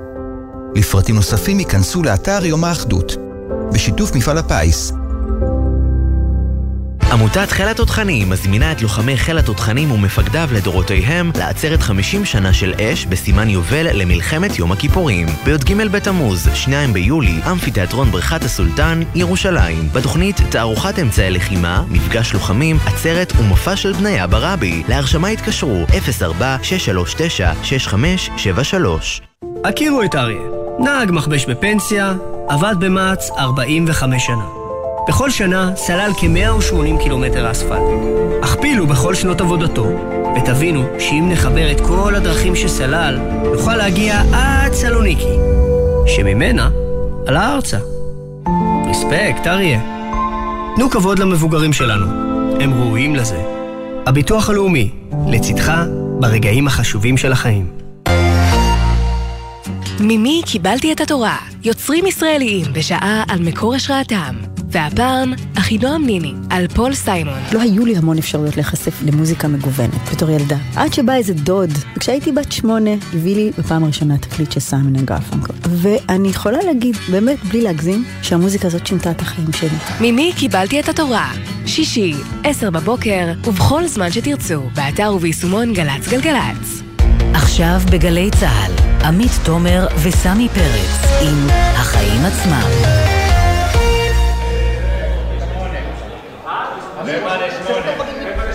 חזרנו ועכשיו אנחנו ממה שקורה מחוץ לכנסת, למשכן, הפגנה נגד מה שמכנים המוחים תקציב הביזה, וסמי, אנחנו רואים שיש שם לא מעט אנשים. הפגנה, הפגנה. כן, אז אה, נמצאת שם ביניהם נועה ברנס, כתבתנו, והיא מצטרפת אלינו עכשיו משם, שלום נועה. נועה, את איתנו? נועה ברנס. טוב, אנחנו רואים פה, ב- תכף אולי נועה תצטרף אלינו, אנחנו רואים אבל באמת פה בתמונות וידאו שמגיעות מבחוץ, מחוץ למשכן, מאות אם לא יותר מזה, אנשים עם דגלי ישראל, כמובן הסמל של ההפגנה, כן. אה, של המחאה במרכזי הערים, וצריך וקפלן. להגיד, המחאה הזאת היא בדיוק, זה המשך אה, אותה מחאה על הרפורמה או המהפכה המשפטית. אבל הפעם הם אה, עושים טוויסט, הם מתעסקים במה שנקרא הביזה. כלומר, כן. אותם כספים קואליציוניים, 15 מיליארד שקלים, שהולכים לכל מיני מטרות, דיברנו על זה, מפלגות החרדיות, לעוצמה יהודית. אבל זה גם קצת מציף את השאלה בעיניי, סמי, עד כמה המחאה הזאת היא מחאה נגד עניין קונקרטי ועד כמה היא מחאה נגד ממשלה אה, מסוימת, ואולי אה, נשאל אותה את אה, דרור סלי, ממובילי מחאת ההייטקיסטים, הוא נמצא עכשיו גם שם בהפגנה. שלום דרור. שלום, אה, קודם כל אני רוצה להגיד ש... שומעים אותי חבר'ה? כן, כן, אנחנו שומעים. שומעים אותי? כן. שלום, קודם כל אני רוצה להגיד שיש פה אה, יותר מאלפים יש פה מסות מאוד גדולות של אנשים ההפגנה, אני ממחאת ההייטקיסטים. אני רוצה קודם כל לספר לצופים למאזינים שלא יודעים את זה, ההשעיה שאנחנו נמצאים בה עכשיו של חוקי ההפיכה היא ממשיכה לקטוש את ההייטק הישראלי. כספים לא נכנסים, חברות לא קמות, חברות שקמות אה, נרשמות בחו"ל. המצב הוא ממש... אבל למה בעצם? הרי איימתם שזה מה שיקרה אם הרפורמה תעבור. ראינו אותה לא עוברת, בינתיים נסחבת ולפי הערכות אה, עד המושב הכנסת הבא, עד חודש אוקטובר, לא נראה שום התקדמות וגם אז לא ברור מה יישאר מהרפורמה הזאתי. אז למה בינתיים אה, המצב ממשיך להיות כל כך קשה כמו שאתה מתאר? בגלל שמשקיעים לא אוהבים חוסר ודאות. כרגע מדינת ישראל היא מדינת, נקרא לזה סף דיקטטורית. היא מדינה שהיא במרחק של דיון אחד בכנסת מהעברה של, של חוקים שהעולם תופס אותם, אנחנו תופסים אותם, המומחים תופסים אותם כאנטי דמוקרטיים. העניין הוא אבל, דרור, שבשפה הפוליטית נורא קשה לבוא ולהגיד אנחנו מרימים ידיים, יורדים מהרפורמה, יותר קל להרוג את זה ככה באיטיות וברכות. אתה טוען שאם יעשו את זה בשיטה הזאת, איזה השעיה ואיזה מריחה ועוד כמה חודשים פה ואולי איזה חקיקה של חלק מהדברים האלה, אנחנו בכל מקרה, ענף ההייטק ישלם את המחיר על אי הוודאות הזו? הוא משלם. אתה מאה אחוז, מאה אחוז, הוא משלם אותה עכשיו. המחיר הזה, הוא, הוא, ההשקעות לא חזרו. אתה מסתכל מה קרה בשבועות האחרונים של ההשהיה בה' סיליקון דלי מתעורר, העולם מתחיל להתאושש, אנחנו לא. חברות לא קמו... אבל העניין הוא שההפגנה הזו כן. שעכשיו אתם אה, משתתפים בה, פה מחוץ למשכן הכנסת, היא ממותגת תחת תקציב הביזה. כלומר, תשומת הלב מופנית כרגע לכספים קואליציוניים ולא להפיכה המשפטית. זה לא התפזרות מבחינתכם? כל... לא, לא. קודם כל, אנחנו, אה, המטרה שלנו זה שיגנזו את חוקי ההפיכה. המטרה שלנו יותר מזה, שנבצר את הדמוקרטיה הישראלית כדי שאירוע טראומטי כזה לא יקרה. תבין, זה ייקח לנו הרבה הרבה שנים לתקן את הנזק שנגרם להייטק הישראלי. זה תקציבי מדינה של הרבה שנים קדימה שיחזרו את הכסף הזה שלא ייכנס להייטק. כן, והצלחתם להביא הרבה לא אנשים לרחובות על הנושא הזה, ונשאלת השאלה, אבל האם כשפונים לדברים נוספים, אתה יודע, תקציב הביזה, מה שאתם מכנים, נכון. כן משרת ציבורים מסוימים, והשאלה אם הציבורים האלה לא יתרחקו מהמחאה שלכם ככה, והמחאה הופכת להיות מזוהה. עם עניין פוליטי בסופו של דבר נגד ממשלה ספציפית ולא על איזה רפורמה מאוד מרחיקת לכת שהיא עושה. ספציפית התקציב שעובר עכשיו הוא בכייה לדורות, אין בזה ספק. התקציב הזה, יש קשר כמובן בינו לבין ההפיכה המשטר, המשטרית שקורית לנו, בכמה מובנים יש קשר, אבל השורה התחתונה היא שזה תקציב רע מאוד למדינה, זה תקציב שלא מתגמל, אה, לא מתקצב תמיכה, הוא מתקצב אה, את העמקת הבור שאנחנו נמצאים בתוכו, שאם וכאשר נבנה את ההייטק הישראלי מחדש, לא יהיה את כוח העבודה שנועד בשביל לבנות אותו, המשק, תקציב שמעודד את המשק להיכנס לחוסר יצרנות, לחוסר תעסוקה, לגדל דורות של אנשים גורים שלא לא יוכלו להשתלב מעולם בהייטק הישראלי. התקציב הזה והמפיכה המשטרית הולכים יד ביד עם הרס המדינה. כן, תגיד דרור, כשאתה מסתכל על הדיונים ב... דרור, כשאתה מסתכל על הדיונים בבית הנשיא ועל ההשהיה, אה, אם אתה צריך לייעץ עכשיו לנציגי האופוזיציה מה לעשות, מה אתה אומר להם? קומו משם, תלכו הביתה ואל תתפשרו על שום דבר? קודם כל, אני לא בא לייעץ לאף אחד, אני, אני יכול להביא את הזווית שלי, ומה שאני אומר זה נורא פשוט, אני מבין את האינטרסים הפוליטיים ואת, כל הדברים האלה. אני מגיע מההייטק ואני אומר לכם, רבותיי, אני אומר את זה גם לנציגי האופוזיציה ואגב גם לנציגי הקואליציה, אני מבין שיש לכם אינטרסים, אבל רבותיי, זה, זה, ש... זה העתיד שלנו, זה העתיד של הילדים שלנו. זה הכסף שלא יהיה להוציא בעוד שנה ובעוד חמש שנים ובעוד עשר שנים קדימה. תתעוררו ותגנזו את הדבר הזה, תפסיקו עם הדבר הזה ו- ותעצרו את זה, כי הנזק ממשיך להיגרם, הנזק לא נעצר. זה פשוט אה, כן. אה, לראות תאונת רכבות ב- ב- ב- בהילוך איטי מול העיניים, ואמרנו שזה יקרה, וזה קורה וזה ממשיך לקרות. תעצרו את זה. כן, דרור סלי ממובילי מחאת ההייטקיסטים מחוץ לכנסת, כל כך הרבה דברים לעצור, אה, זאת תהיה משימה קשה. תודה רבה לך. תודה רבה לך, ואנחנו נשארים כאן, ואני קורא לאנשים להצטרף אלינו ברחובות, אנחנו צריכים אתכם. ותודה, ואם נישאר אה, בסיפור של התקציב, אותו סיפור שמעורר מחאה אה, מחוץ אה, לכנסת, ראינו הרבה מאוד כספים קואליציוניים, מיליארדים מתוכם מחולקים למגזר ספציפי, לציבור החרדי, דתי, ואנחנו רוצים לדבר על זה עם שרי רוט, פרשנית פוליטית מחרדים 10, שלום. את רואה בעצם את התמונות האלה עכשיו ממחוץ למשכן. הם קוראים לזה תקציב הביזה, בגלל אותם כספים שמגיעים לחברה החרדית. מה זה גורם לך אה, להרגיש? אני רגילה, אני רגילה לתחושה הזאת, הנעבכית הזאת, את יודעת שכמו קבצן אה, מקושש על הפתחים. את יודעת, צר לי, אולי אם הילדים שלי היו חתולים, אז היינו נותנים תקציב יותר בכיף, או אם הם היו, אה, אה, אני יודעת, אה, מטעם איזה ארגון אה, לאיכות הסביבה. אבל זה מה שאת מרגישה, שהציבור החרדי מקושש על הפתחים? כי לא בחודשים האחרונים... ילד, אלא רבע ילד. תראי, המספרים המסוכמים, הרי לא... תגידי, אבל זה לא סיסמה, חצי ילד ורבע ילד, הרי אנחנו יודעים ש... את יודעת, חילוני... אני הרבע ילד המצאתי עכשיו לכבודכם. לא, על הכיפאק, אבל אנחנו מסתכלים, אבל אנחנו מסתכלים למשל על הציבור החילוני שמשרת בצבא. אז מה, הוא חצי אזרח מזה שהוא נאלץ להקריב שלוש שנים מחייו ולסכן את חייו בשעה שבחור ישיבה לא עושה את זה? טוב, אתה יודע, הנאומים השחוקים האלה, שעכשיו אני צריכה שעתיים בשביל להסביר לך את השקפת עולמנו, כן, אבל כשבן גוריון הקים את המדינה הזאת, הוא הבין שמדובר פה בפסיפס אנושי שמגיע מכל קצוות עולם, כל אחד עם אמונתו, אמונתו ודתו, ואתה לא יכול לכפות על הזולת משהו שהוא לא מאמין בו. לא על ערבי, מיעוט ערבי, לא על חרדי ולא על חילוני. אגב, אני גם לא בעד לכפות על חילוני. אני לא נכנסתי לבית ספר חילוני ואמרתי, תלמדו 100-200 דפי גמרא ביום, ולא, גפני בבת הכספים לא יעביר לכם כספים, הוא יעביר לכם רק 30% מהתקציב. אני לא יכולה לכפות את האמונה שלי ואת הדברים שאני רוצה אותם על מישהו חילוני, אני לא אוהב את זה. אגב, כשגפני יהיה רוב, אני לא, אני לא אוהב את זה. את בכלל. הילדים שלך, את הרבע ילדים שלך קראת להם, הם לא לומדים לימודי ליבה? אני חייבת לשאול. באמונה שלי, הילדים mm-hmm. שלי, הבנים, אני לא מדברת עכשיו על בנות שלומדות ליבה, אני עצמי אה, למדתי, עשיתי מבחני בגרות והכל, בנות זה סיפור מחוץ למשוואה. כשאנחנו מדברים על בנים, הילדים שלי מהרגע שהוצאתי אותם מבית החולים, כן. עם המוצץ, שיננתי להם כבר, אתם תגדלו ותהיו תלמידי חכמים מבוקר עד לילה. וכשאת שומעת שבעצם... אני מדגישה את המילה ברצינות, אם זה לא ברצינות אז לא שווה. כן, של הסכומים האלה שהולכים להינתן אה, עכשיו, הם אי תמריץ להשתלב בשוק העבודה. אולי באמת כמו שאת אה, כן מעודדת את הילדים אה, שלך, אבל המשמעות הכלכלית שלהם היא בעצם פגיעה בצמיחה של 7 טריליון שקלים, כמעט מספר חסר תקדים. זה לא גורם לך לחשוב פעמיים? תאמיני לי שאם הבן שלי, שמקבל, כמה הוא מקבל? זה עלה מ-700 ל-1200, משהו כזה, mm.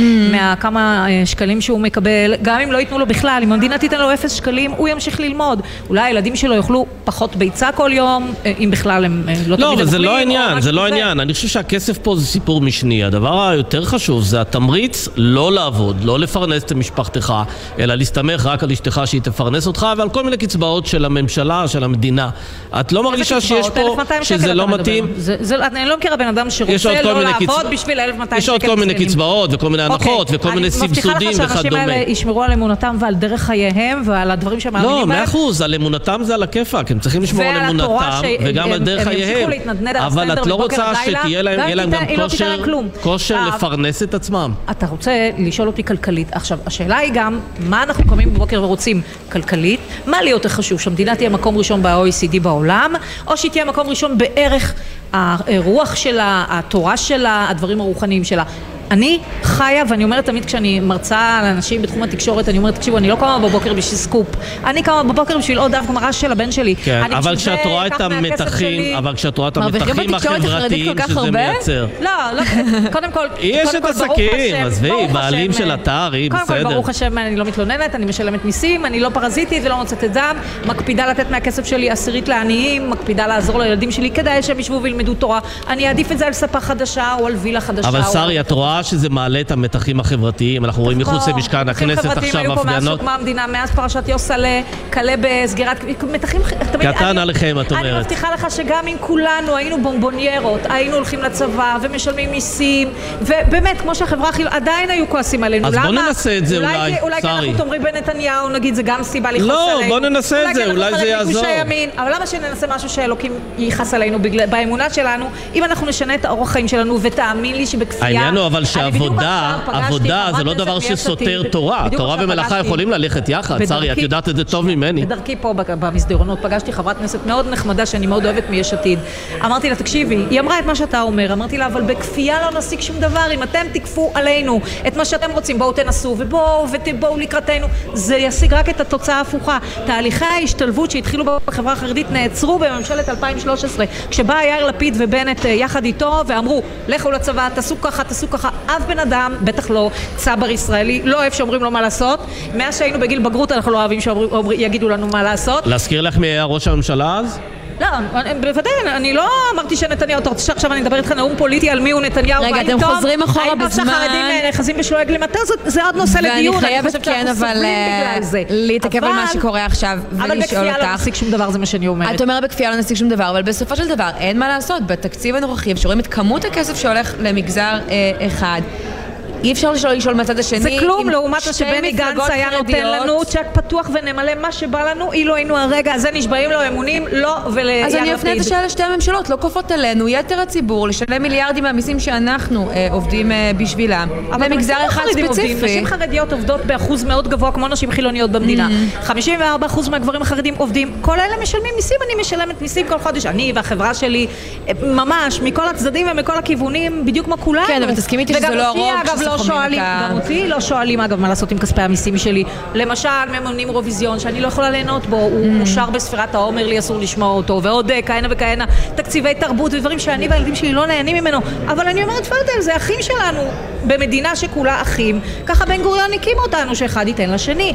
את לא יכולה להסתכל. זה כמו שבבית ילד יגיד, לא, נתנו שני פרוסות, לי נתנו פרוסה, בסדר, כל אחד עם הצרכים שלו והדברים שלו. אגב, אמר על זה בדיוק יושב ראש ההסתדרות ארנון בר דוד, אה, משפט יפה בכנס אה, הרצליה, גם מתייחס להיסטוריה ההיסטוריה, אבל מהכיוון ההפוך. הוא אומר, אנחנו מקבלים כעת חברה מקוטבת, שהפערים בה הולכים וגדלים, במקום להשקיע בחיבורים ובתשתיות, חזרנו לכספי חלוקה של תקופת היישוב, ואנחנו עושים את מה שנלחמנו עליו מאז ערש הציונות. אנחנו מקבלים חברה מקוטבת כי היא מקוטבת, לפני התקציב ואחרי התקציב. בואי, מחאת סירוב המילואים היה פה עוד לפני התקציב, לפני הדיבורים על הכספים.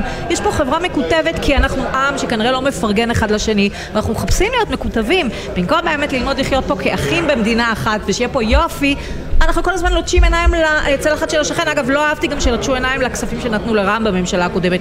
אמרתי, כן. האחים שלנו ערבים, מה זה אחים? אחים בני דודים, לא משנה. זכאים לקבל תקציבים. שרי רוט, כיתוב או לא כיתוב, אנחנו מאוד נהנינו לדבר איתך, באמת, פרשנית פוליטית, חרדים 10, תודה רבה לך. תודה לך. תודה. ועכשיו איתנו כאן בעמדת השידור גם חברת הכנסת נעמה לזימי ממפלגת העבודה. שלום. דיברנו פה עם אה, שרי, שלום לך, על אה, בעצם אותם אה, כספים קואליציוניים והחלק הנכבד מתוכם שמחולקים לסקטור החרדי, הסבירה לנו למה זה נחוץ בעיניה, אני מניחה שאת חושבת אחרת. כן, לא, ולא כי אני אה, נגד החברה החרדית, אלא להפך, אני גם ידועה כגדולת המאמינות בברית עם החברה החרדית. אבל אה, אני רוצה שנשקיע בחברה החרדית, שנפתח אותה, ניתן לה את כל היכולת לקבל הזדמנות שווה בפרנסה, בכלכלה, בחיים בכבוד. אבל כשאת מדברת עם אנשים בחברה החרדית, הם מעוניינים בדיל הזה של תיקחו כסף, אבל תכשירו את עצמכם ותקנו לעצמכם יכולות כדי לפרנס את עצמכם, כדי לפרנס את הילדים שלכם? להפך, אני אתמול בפיליבסטר דיברתי הרבה על... אה, איך אנחנו בעצם כמדינה גוזלים מילדים חרדים הזדמנות שווה ולא מאפשרים ממ"חים, בתי אה, ספר ממלכתיים חרדיים וקיבלתי הרבה הודעות מהרבה חרדים אה, לנייד שלי שאומרים תודה שאת משמיעה את הקול שלנו, אפילו התארגנויות שפנו אליי בנושא הזה. אני רוצה להגיד, אני מעריכה אורח חיים, אבל כמדינה אנחנו צריכים להציב סטנדרט שאומר הזדמנות שווה אנחנו מקנים לכולם, אנחנו לא בגלל סחר, מכר וברית פוליטית, אנחנו בעצם אה, פוגעים בעתיד של, של אנשים, אלא מעניקים הזדמנות הזדמנות שווה. אורח חיים לא יכול להיות אה, נייר מדיניות של מדינה שבעצם גוזרת חיי אה, עוני, אה, תלות ואי שוויון הזדמנויות בילדים. אני אומרת פה, זה לא בגלל ש... למה אנחנו נושאים בנטל ולא הם, זה לא מהמקום, אבל, אבל למה, אבל למה של... הם מפרשים של... את זה כ... מסתכלים על נתניהו כמי שמיטיב איתם, כמי שנותן להם את מה שהם דורשים, ולא כמי שדורש מהם את מה שהם צריכים באמת כדי להעמיד, לעמוד ברשות עצמם. נתניה... יש פה איזה תעתוע, כאילו, נתניהו... איך מתגברים על התעתוע הזה? נתניהו, בניגוד אליי, חושב שצריך אה, לקצץ את כל הקצבאות ולהעמיד אותם אה, באיזושהי בעיית אה, עוני קשה, אלא שהוא נוהג אחרת בגלל הברית הפוליטית שיש לו. אז אני, בניגוד אליו, חושבת שצריך להעניק את החכה ואת היכולת לחברה החרדית, ונתניהו פשוט מכר את החרדים. מבחינתי התקציב הזה הוא למכור את העתיד שלהם. נכון, זה גם הכלכלה שלנו שנפגעת, נכון שכולנו פה בעצם חלק מהפגיעה הזאת, אבל נתניהו הוא גדול מי, ש... מי שמכרו את החרדים. צריך גם ב-2003 וגם ב-2023. גם בממשלה הקודמת, שאתה היית חלק ממנה, על פי דיווח של עמיתנו ברשת ב', הציעו מיליארד שקלים לחרדים כדי שישתפו איתם פעולה אה, בהצבעות על התקציב, אה, ולפי המסמכים שראינו שיצאו ממשרד האוצר, זה לא היה רק לחרדים שילמדו לימודי ליבה. קודם כל אני אגיד, הממשלה שלנו, אם יש לי בעיניי טעות ענקית שהיא עשתה, זה שהיא אימצה את הרפורמה של אגף תקציבים של בלץ ולא הלכה על החינוך הממלכתי-חרדי. כבר אני אומרת, פה הייתה הזדמנות שיא שלנו לעשות תיקון מאוד גדול שהיה גם הופך את החברה החרדית לחלק מהישראליות, מהקולקטיב הישראלי, מהאתוס הישראלי. זה התפקיד של החינוך הממלכתי, זה מה שהוא עושה, את החברות הזה אל החברה הישראלית. אנחנו בעיניי כשלנו בדבר הזה, ואני אגיד שגם, דווקא אני אגיד משהו אחר, אני יצאתי נגד מתווה המעונות של ליברמן, mm. שגם בג"ץ פסל אותו בסוף. למה? כי אני חושבת שלא נותנים מקל בלי הגזר. אוקיי. אנחנו אמורים לעזור לצאת אל שוק העבודה, לתקצב, במקום, את התקציב הזה יש קיצוץ בזרוע העבודה, צריך להגיד את האמת. כן. זה תקציב שמג... מגלם אה, אנטי תעסוקה ואנטי עידוד יציאה לעבודה באוכלוסיות שאנחנו צריכים כמדינה לטרגט אותן, אה, לתת להם את כל המענים והיכולות לזה. אז בעיניי צריך לעשות תיקון שהוא נעשה אה, אה, גם מיטיב ולא זורק אנשים אל כן. תהום, בטח גם בחברה החרדית וגם אה, בחברה הערבית. חברת הכנסת לזימי, את ידועה כחברת כנסת חברתית, כמי שבאמת מחפשת ליצור קשרים ולהגדיל את תקציבי הרווחה, אבל כשאת רואה, אתם עכשיו מפלגה של ארבעה מנדטים, אה, לפי הסקרים אתם מפלגה של אפס מנדטים, את רואה איזשהו עתיד למפלגה סוציאל דמוקרטית שתדע ליצור איזושהי ברית עם המפלגות החרדיות? אני חושבת שאין לנו ברירה אחרת. וזה לא רק עניין אידיאולוגי שאני מאמינה לו, אלא זו המציאות הישראלית היום שהיא מחייבת אותנו להתכנס לאלטרנטיבה שהיא גם אלטרנטיבה כלכלית, שזה לא או תקציבי צנע וצמצום, צמצום, צמצום, או תקציבי שוחד פוליטי. אפשר להסתכל על דברים בצורה אוניברסלית. בסופו של דבר מענים... ומפלגה כזו יכולה להיות תחת ראשותה, הנהגתה של מרב מיכאלי? קודם כל, מרב מיכאלי היא סוציאל דמוקרטית גם. אני רוצה לתת לה את הקרדיט הזה. אני חושבת שכשיהיו בחירות ליו"ר אה, אה, נתכנס לאן זה ילך. אני מאוד מקווה שמועמד או מועמדת הכי סוציאל דמוקרטי ייקחו את המושכות. אה, בוודאי שגם אני חלק ממי ששוקלים את זה, אבל אני חושבת שהסיפור פה הוא דווקא מה שסמי אמר. Mm. האם על המפה הפוליטית תהיה פה מפלגה סוציאל דמוקרטית שתייצר אלטרנטיבה או לא? היא חייבת להיות בעיניי. כן, והאם היא בכלל תהיה בכנסת? לפי הסקרים שאנחנו רואים בערוצי הטלוויזיה, כרגע היא מתנדנת סביב אחוז החסימה, ואני חושבת שזה מעלה את השאלה של סמי, האם צריך להמשיך להמשיך באותה הדרך. להפך, דווקא פה נקודת התקווה שלי. כי בכל סקרי העמדות של דעת קהל, הציבור באמת נמצא בעמדות האלה, כולל 76 אחוזים שבעד העלאת מיסים תמורת שירותים חברתיים. אבל זה לא בא לידי ביטוי בקלפי, גם לפני הבחירות הקודמות ראינו שהדבר שהכי חשוב לאנשים זה יוקר המחיה. אז אנחנו צריכים, אה, קודם כל אנחנו, אני חושבת, לא הצענו את האלטרנטיבה הזאת בבחירות האחרונות, ואני אומרת את זה בגנות אה, אה, הצד שלי. אני כן חושבת שבסופו של דבר הציבור, אם תגידי לו, האם תרצו אה, אה, שירותי בריאות מפותחים ציבוריים, אה, אה, חינוך חינם, חופשת לידה ארוכה יותר ועוד עוגנים שמייצרים לנו רגע אוויר לנשום, אה, תמורת העלאת מיסים, הם יגידו כן, אבל תמורת אתנן פוליטי הם בוודאי שיגידו לא, ומה שהם רואים זה שכשמיסים שלהם הולכים לשוחד פוליטי, בוודאי שהציבור מתכנס בתוך עצמו. אבל בסופו של דבר זה צריך לפרק ולהציב לזה אלטרנטיבה. כן, חברת הכנסת נעמה לזימי, מפלגת העבודה.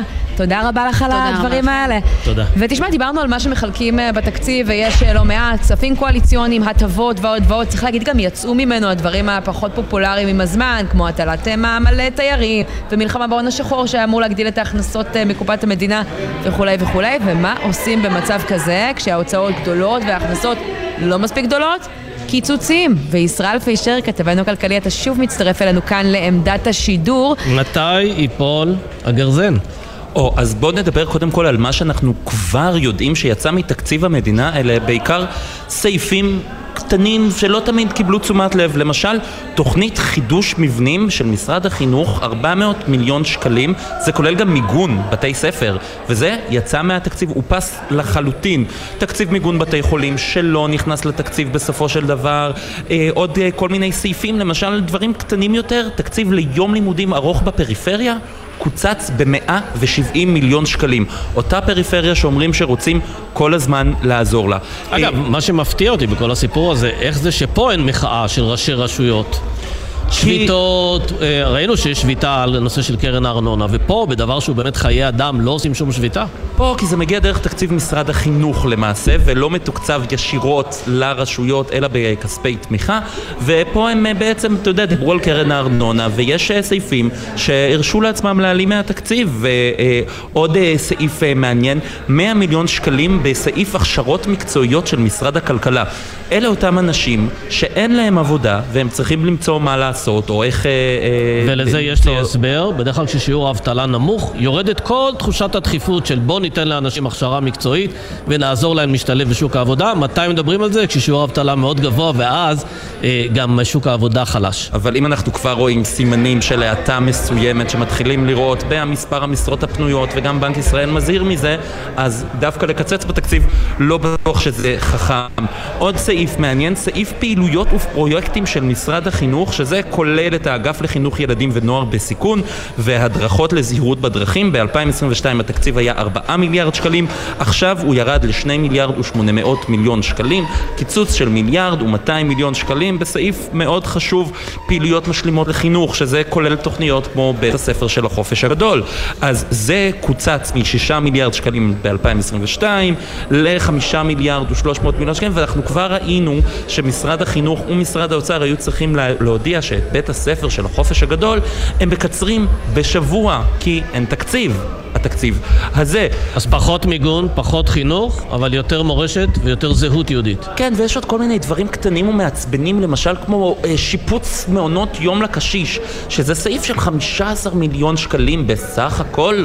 וזה גם קוצץ לחלוטין. כן, ישראל פישר, כתבנו הכלכלי, תודה רבה. ואם קודם דיברנו על הלילה הלבן, סמי, ועל איך נשארים אה, ערים, יש כאלו שדווקא יישנו היום בשקט, לילה ארוך. והם לא צריכים סוכריות וטבק הרחה וכל הקומבינות האלה שמארגנים כן, להם. כן, למרות שצריך להגיד, החלק שלהם בתקציב המדינה ובחוק ההסדרים מבחינת מה שהם יקבלו ומה שהם יעשו ומה שהם דרשו הוא מאוד משמעותי, ואני מדברת כמובן על השרים. הנורבגים, ואיתנו יניר קוזין, כתבנו המדיני. שלום לכם, עמית וסמי. תזכיר לנו קודם כל על מי אנחנו מדברים. אה, יש 18 אה, שרים, אה, נמנה אותם כמה. 18, מדהים. שכולם נורבגים. כן, אני מקווה שאני לא אשכח אחד או שניים, אז... הרשימה כל כך ארוכה בכל זאת. בדיוק, בין המוק... גם תגיד מה זה נורבגים למי ש... אוקיי, אז אתה צודק. הגיע עכשיו מנורבגיה ואין לו מושג מה זה? לא, להפך, מנורבגיה הוא אמור לדעת, אבל אם הוא שוודי, נגיד שהחוק הנורבגי בעצם מאפשר לשר להתפטר מן הכנסת, להכניס אדם אחר ברשימתו, האדם הבא ברשימתו שיכהן כחבר כנסת, והוא בעצם תלוי בו. אם ביום מן הימים אותו, חבר, אותו שר מחליט לחזור חזרה אל הכנסת, הוא מבטל את התפטרותו, אותו ח"כ נורבגי או ח"כ שנכנס במסגרת החוק הנורבגי הולך הביתה. בעצם הוא תלוי בחסדיו של אותו שר. אה, שיש עם זה מצד אחד דבר טוב, כי השרים יכולים להתפנות למשרדם, מצד שני, הוא תמיד יודע שהוא חבר כנסת על תנאי. עצמאות לגמרי אין לו.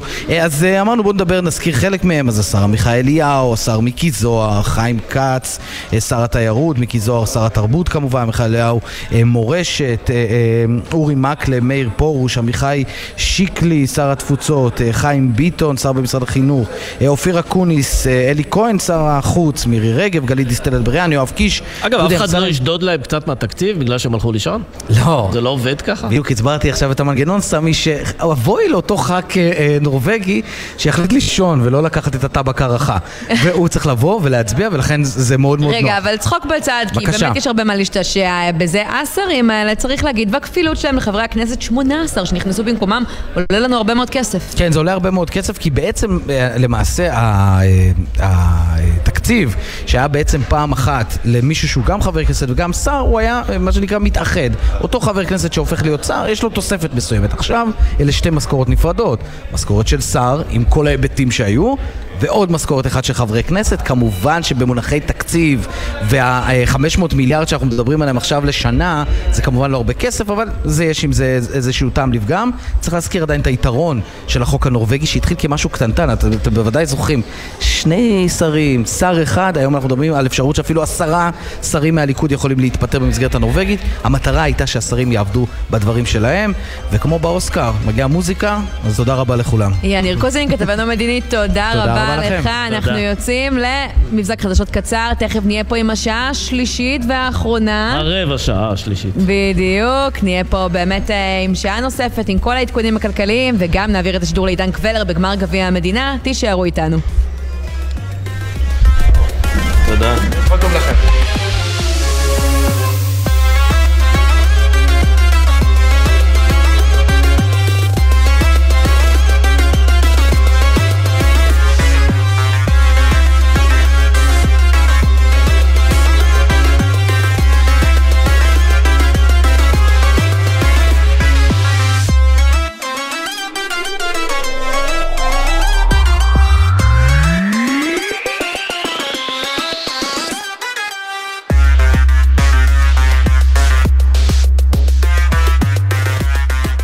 בחסות כל מוביל, היבואנית הרשמית של יונדאי, מיצובישי, אורה, מרצדס וג'נסיס, המציעה מגוון מסלולי קנייה מותאמים אישית, לפרטים כוכבית 3862. בחסות אייס, המציעה לכם להיזכר כמה חם היה לכם בקיץ שעבר, ולהתארגן מראש על ציוד קיץ, כמו קטלן יתושים שבמבצע ב-59 שקלים. קיץ בייס.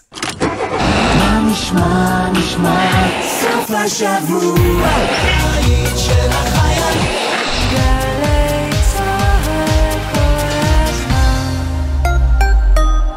זהו, אנחנו לא נשארים יחד. הפעם זה נגמר. זה עלה לי עד כאן. מרגישים נבגדים? אל תישארו נאמנים בכל מחיר. נאמנות למותגים עולה לצרכנים ביוקר. מהיום מפסיקים להיות פראיירים ולשלם יותר. מה עושים? לא נאמנים למותגים, נאמנים למחיר. צרכנות חכמה, זה בידיים שלנו. לכלים נוספים לקנייה חכמה, היכנסו לאתר הרשות להגנת הצרכן ולסחר הוגן. משרד הכלכלה, מובילים כלכלה אנושית. עכשיו בלוטו 17 מיליון שקלים, ובדאבל לוטו עד 34 מיליון שקלים. ימבה! המכירה אסורה למי שטרם מלאו לו 18. אזהרה, הימורים עלולים להיות ממכרים. הזכייה תלויה במזל בלבד. קיה במבצע לעמיתי מועדון חבר. נירו החדש, סלטוס החדש, ספורטאז', פיקנטו ויתר דגמי קיה, עכשיו בתנאים בלעדיים לעמיתי מועדון חבר.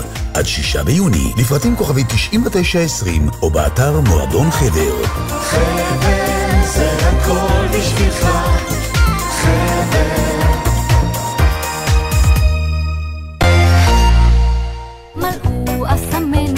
ומלא הרדיו תוכניות. חוגגים שבועות בגלי צה"ל. בחמישי, ערב וחג בשש, טליה בנון צור עם ביקורי התרבות של השנה. בשישי, חג השבועות בתשע בבוקר. שידור המופע של ירדן ודידי עם אלונו לארצ'יק מפסטיבל חלב ודבש. וב-12, ענבל גזית ויהודה עדר בשיחות עם אומנים בולטים על תחילת דרכם. חג קציר שמח מגלי צה"ל.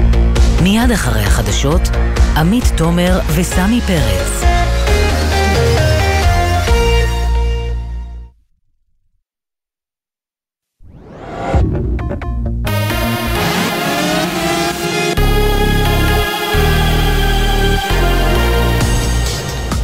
גלי צה"ל השעה שמונה, שלום רב באולפן יונתן מודילבסקי עם מה שקורה עכשיו. ראש הממשלה נתניהו ושר האוצר סמוטריץ' יציגו בעוד זמן קצר את תקציב המדינה בפני חברי הכנסת. ההצבעות הסופיות עליו במליאה צפויות להתחיל בעוד כחצי, כשעה וחצי ולהסתיים מחר בשעות הצהריים. כתבנו הפוליטי שחר גליק מוסר כי בשעה זו נתניהו מכנס את חברי הקואליציה לפגישה. במקביל אלפים מפגינים סמוך לכנסת נגד תקציב המדינה שיובא להצבעה. הרחובות זוסמן וקפלן חסומים לתנועה.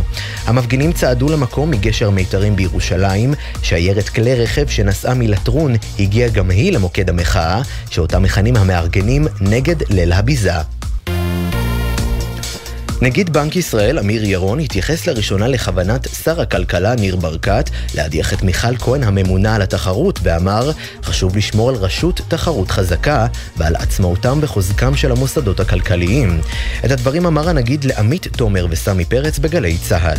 מיד אחרי החדשות, השעה השלישית במשדר המיוחד של החיים עצמם מהכנסת, לרגל ההצבעות על תקציב המדינה. ילד בן עשר נפצע באורח בינוני עד קשה מפגיעת רכב כשרכב על אופניים חשמליים ברחוב משה דיין בחולון. צוות מגן דוד אדום העביר אותו לבית החולים איכילוב בתל אביב כשהוא סובל מחבלה בראשו. ידיעה שהעבירה כתבתנו אנה פינס. צו סגירה ל-30 יום הוצא לפארק האתגרי בקריית ענבים, שבו נפצעה היום קשה נערה בת 13, כשנפלה מגובה של כעשרה מטרים. כתבתנו נועה ברנס מוסרת שהנערה מאושפזת ביחידה לטיפול נמרץ בבית החולים הדסה עין כרם בירושלים, כשהיא מורדמת ומונשמת. גמר גביע המדינה בכדורגל בין בית"ר ירושלים ומכבי נתניה יצא לדרך בעוד כחצי שעה. הירושלמים שהפתיעו את מכבי תל אביב בחצי הגמר ינסו לזכות בגביע בפעם השמינית בתולדותיהם, ומנגד, בנתניה ירצו לזכות בתואר בפעם השנייה, ולראשונה זה 45 שנה. עומסי תנועה כבדים נרשמים בשעה זו בכביש החוף לצפון, כביש 4 לצפון ובסביבת האיצטדיון, ונוצר דוחק רב בכניסה ליציעים. מאות אוהדים אף ניסו לפרוץ לאיצטדיון, אך נעצרו על ידי הסדרנים. עידן קבלר, משה זמוש, אלי יאני ויהונתן גריל יעבירו את המשחק בשידור ישיר בגלי צה"ל מ-8 ו-20. ובכדורסל מרבע הגמר בליגת העל, הפועל תל אביב מארחת בשעה זו את עירוני נס ציונה למשחק השלישי בסדרה. התוצאה בסיום המחצית היא 56-32 לטובת האדומים. כתב חדשות הספורט יוסי ריס מציין כי אם התל אביבים ינצחו, הם יעפילו לחצי הגמר. לתשומת לב נושאי הרכבת הופסקה תנועת הרכבות בין אשקלון לאשדוד בשל הפגנה. גם תנועת הרכבות בין נהריה לעכו הופסקה. ומזג האוויר תחול עלייה ניכרת בטמפרטורות ויעשה חם מהרגיל לעונה. משעות הצהריים ינשבו רוחות צפוניות ערות לאורך מישור החוף, ובמזרח הארץ ייתכנו טפטופים. אלה החדשות שעורכת יעל חיימסון.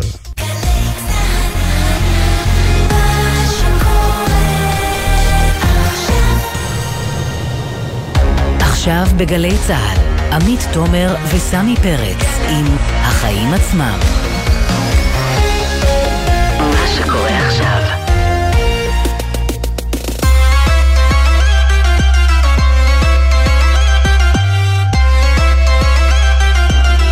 שעה שלישית. כן, חזרנו, אתם על החיים עצמם, שמונה ושלוש דקות. ראש הממשלה נתניהו אה, עכשיו אה, בעצם אה, מתחיל לדבר בתום הישיבה עם חברי הקואליציה, רגע לפני ההצבעות על התקציב. בואו נשמע את אותו. הדברים. אנחנו מפתיעים בכלכלה. אנחנו מעבירים תקציב אחראי, תקציב ששומר על המסגרת, תקציב שמקבל את השבחים גם מסוכנויות הדירוג, עוד הפתעה. אנחנו פועלים בכל התחומים. אנחנו נפעל במאבק ביוקר המחיה, אנחנו נפתיע במאבק בכל התחומים של התשתיות, התחבורה, כולל בחינוך, חינוך חינם מגיל 0 עד 3, אנחנו מתחילים, ובכל התחומים שמיוצגים פה ושהחברות וחברי הסיעה והקואליציה עושים כל כך הרבה כדי להביא. אני, אה, אני חושב שהיכולת שלנו לעשות את זה נובעת גם משיתוף הפעולה בין החברים. אני רוצה להודות לך, אריה, לאיתמר, למשה גפני, לרב גולדקנופ, אה, לאבי מעוז, לכל החברים שהתגייסו ופעלו, ואני רוצה להודות לבצלאל. שוב, בצלאל, תפקיד נהדר, נכון? כן. יש הרבה שעות שינה, אפשר, אה, אפשר אה, לשים את הרגליים על השולחן, אבל עשית את זה בצורה מצוינת, ונמשיך לעבוד יחד, נמשיך להפתיע, נמשיך להצליח, כי אנחנו פועלים מתוך אחדות מטרה ושותפות ערכית ושותפות גורל למען כל אזרחי ישראל ולמען המדינה שלנו. אז יש לי עוד מילה אחת לחברינו באופוזיציה, אל תפתחו ציפיות. הממשלה הזאת תמלא את כל ארבע שנותיה. תודה רבה לכם. כן, אנחנו שומעים את ראש הממשלה אה, נתניהו חולק שבחים לשר האוצר בצלאל סמוטריץ' על התקציב אה, שהוא גיבש, אף מילה על האזהרות של אה, פקידי המקצוע במשרד שלו, סמי. לא, ולא רק זה, הוא גם אומר, זה תקציב אחראי ששומר על המסגרת והוא מקבל שבחים מחברות הדירוג, מה שנכון, אבל חברות הדירוג באותה נשימה גם אומרות, אם תעבירו את הרפורמה המשפטית, הולך להיות פה בלאגן גדול, ומכך הוא יתעלם. יכול. להיות ש... מה? באמת מעדיף להתעלם מהרפורמה המשפטית. כן, אבל יש אה, משהו שלא יכול להתעלם מהרפורמה המשפטית, אה, ובכלל מהמצב כאן אה, בישראל, וזה השקל שלנו, שממשיך להיחלש, וישראל, הוא מגיע היום לשלושה שקלים ו-70 אגורות, לראשונה מזה. נכון, הוא בעצם מתקרב לשיא שנרשם במרץ, שזה היה שיא של שלוש שנים, אבל עכשיו הוא עוד פעם נוגע בשיא הזה של שלוש שנים, הוא עולה ממש עכשיו בשמונה עשיריות האחוז במסחר הרציף. אבל זה לא קשור לתקציב. זה לא קשור לתקציב. אז למה? זה קשור לנאום הרמטכ"ל היום, שהזהיר מפני התפתחויות ביטחוניות בצפון, הזהיר מפני התפתחויות אה, שקשורות לאיראן, על העשרת האורניום שלהם, וניתן היה לראות את התגובה הישירה של השקל, שגם אתמול הוא נחלש מול המטבעות הזרים, זה mm-hmm. בעקבות אחרי החלטת הריבית של בנק ישראל, שהייתה אומנם צפויה, אבל עדיין ראינו את התנודות האלה בשוק המטח. גם האירו עולה בשבע עשיריות האחוז, הוא מתקרב שוב לארבעה שקלים, עוד לא שם, אבל מתקרב, ואלה בעצם, אי אפשר אה, בעצם אה, להת, להתנתק מההשלכות הביטחוניות, מההשלכות הכלכליות לכל מה שקורה כאן עכשיו. אנחנו רואים גם אתמול בהחלטת הריבית, בהודעת בנק ישראל, הם התייחסו להיחלשות השקל כאחד מהגורמים המשמעותיים ביותר שגורמים לעליית כן. האינפלציה. כן, אמר את זה פה בעצם הנגיד ממש לפני שעה קלה, דיבר איתנו על העניין הזה של היחלשות השקל ועל ההשפעה של זה על יוקר המחיה, כל חמישה אחוז כן. מביא לעלייה של אחוז אינפלציה. ובואו אה, נקפוץ, ישראל, נגיד לך אה, תודה בזמן תודה. שבמליאת הכנסת אה, מברכים, אנחנו שומעים את ראש הממשלה על התקציב שעובר, נמשכת ההפגנה מחוץ לכנסת על מה שנקרא תקציב הביזה על ידי המוחים כמובן, ואיתנו כתבתנו נועה ברנס שם. ספרי לנו מה קורה בזמן הזה, שלום. שלום לשניכם, אנחנו נמצאים כאן סמוך לכנסת. יש כאן uh, כמה אלפים שמפגינים, אתם יכולים לשמוע כמובן ברקע. לפני זמן קצר החלו הנאומים. בעיקר מדברים כאן נגד תקציב המדינה, uh, נגד uh, הממשלה. Uh, המפגינים הגיעו לכאן אחרי צעדה שעשו ברחבי העיר, התחילו אותה בגשר המיתרים. יש כאן אנשים ממחאת הסטודנטים, ההייטקיסטים, מחאת הנשים, הדגלים השחורים, באמת הרבה ארגונים שאנחנו רגילים יותר לראות בהפגנות נגד התוכנית המשפטית, יש כאן תחושה שמפגינים גם על זה וגם על זה, זאת אומרת, איזשהו שילוב, אה, ויש כאן גם חברי אופוזיציה שהגיעו לתמוך אה, בהפגנה הזאת, חברת הכנסת אה, טורפז, רם בן ברק, בליאק, חברת הכנסת ברביבאי, כולם היו כאן. כן. עכשיו הם נכנסו ללילה של הצבעות בצד השני.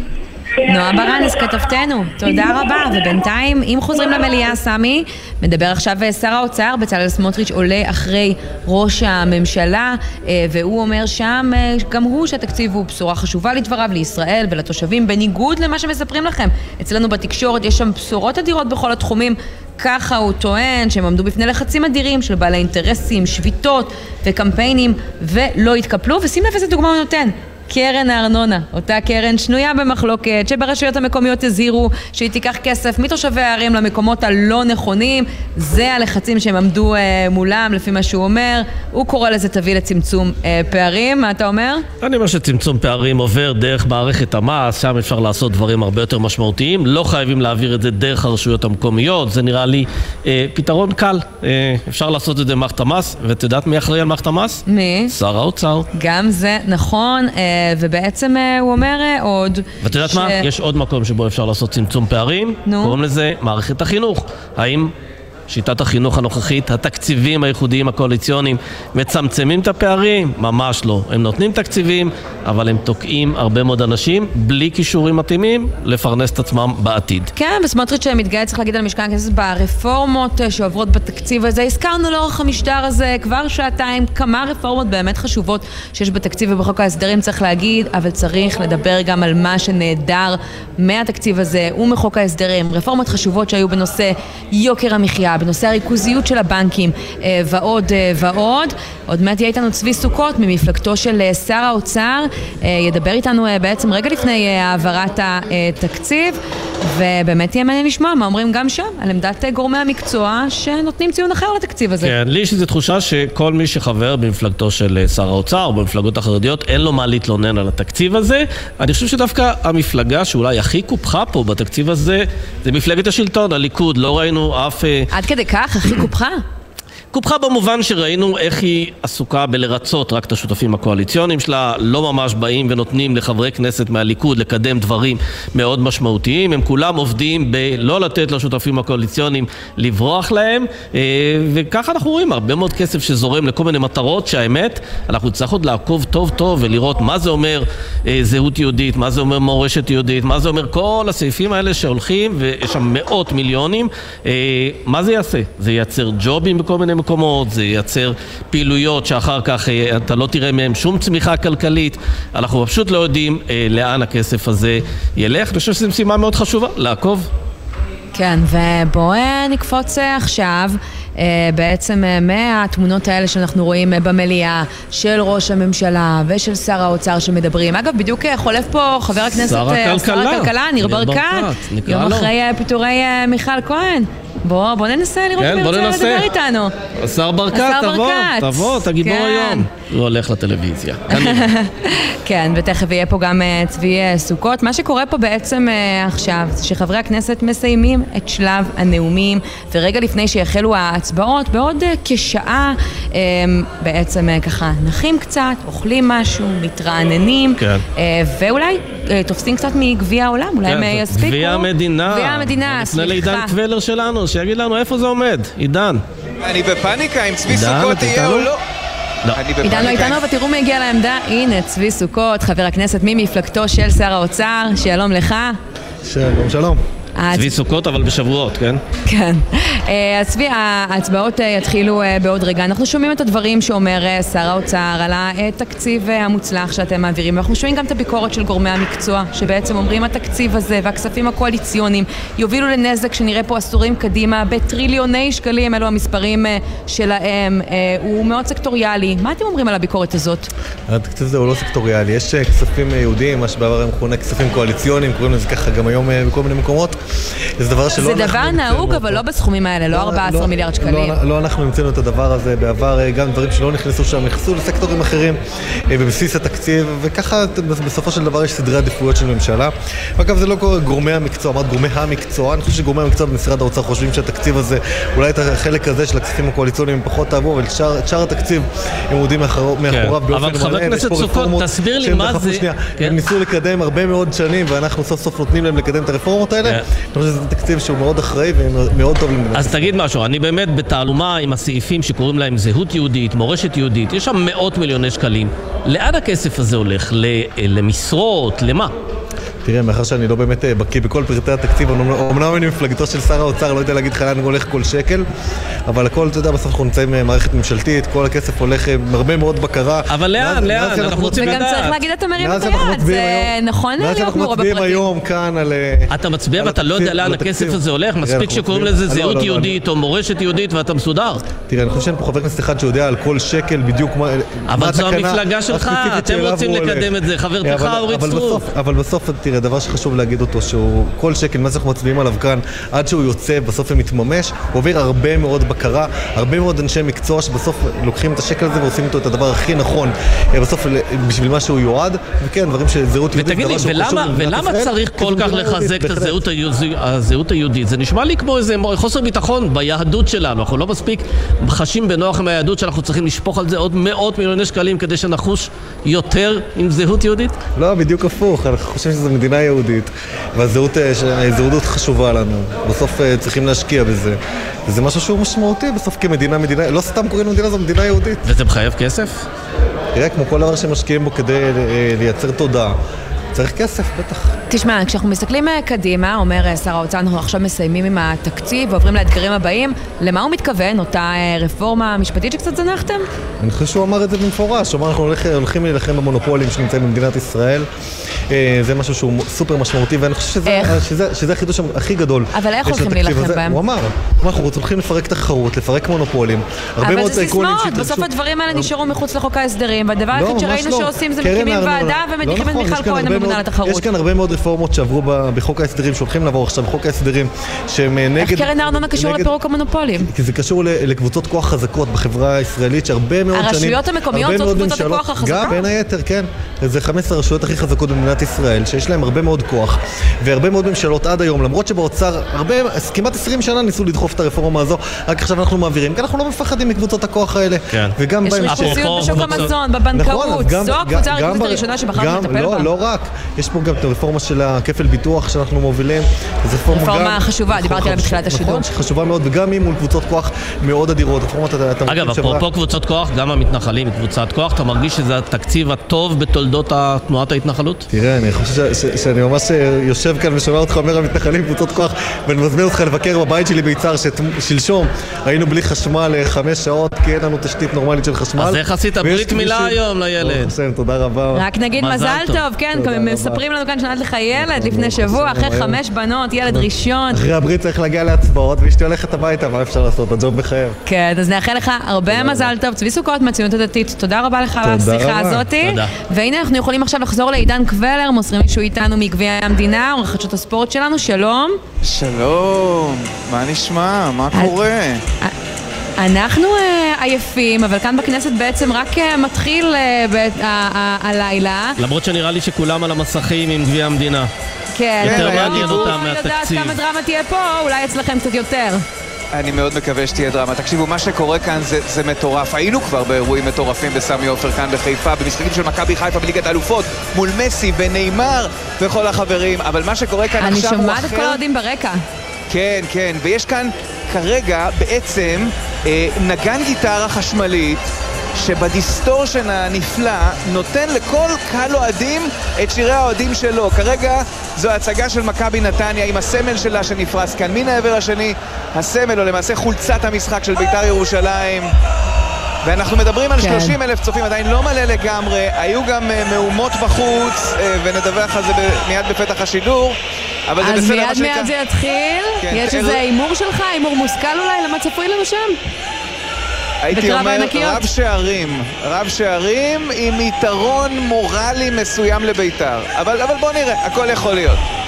הכל יכול יפה, להיות. עידן קבלר, נשמע ששמח אצלך, סוער אולי אפילו יותר מאצלנו, אז תישארו, אנחנו יוצאים לכמה תשדירים, ואתה תהיה עם כל המשחק הזה והפרטים. לפני הכל, נגיד תודה לצוות שלנו, שידור לא קצר היה לנו כאן, והם עבדו קצר בכלל, קשה עליו. עבדו יפה מאוד. העורך שלנו בן נצר כמובן, המפיקות עמליה זקס לוי וימור קבבצ'י, ביפו הייתה גם טומי כץ, על הביצוע הטכני מוטי זאדה וג'וש נחום, ביפו יואב מנדלוביץ', עורך הדיגיטל הוא מתן קסלמן, בפיקוח הטכני אילן גביש, ותכף עידן קבלר יחזור לפה עם גמר, גמר גביע המדינה. סמי פרץ, תודה רבה. עמית תומר, תודה לך. ביי ביי, להתראות. בחסות תשע ביטוח, המציע ביטוח רכב דיגיטלי בלי להתמקח עם נציג, כי ההנחות כבר באתר. איי-די-איי חברה לביטוח, כפוף לתקנון.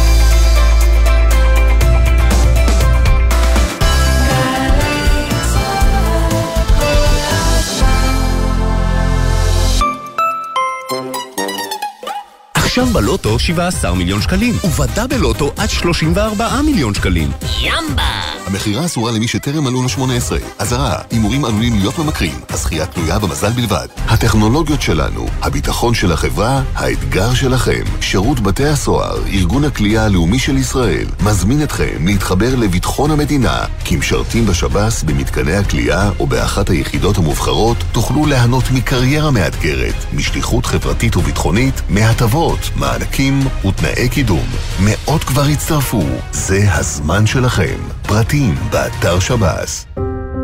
שלום, כאן בת גלים שער. יום האחדות לזכר שלושת הנערים חשוב יותר מתמיד.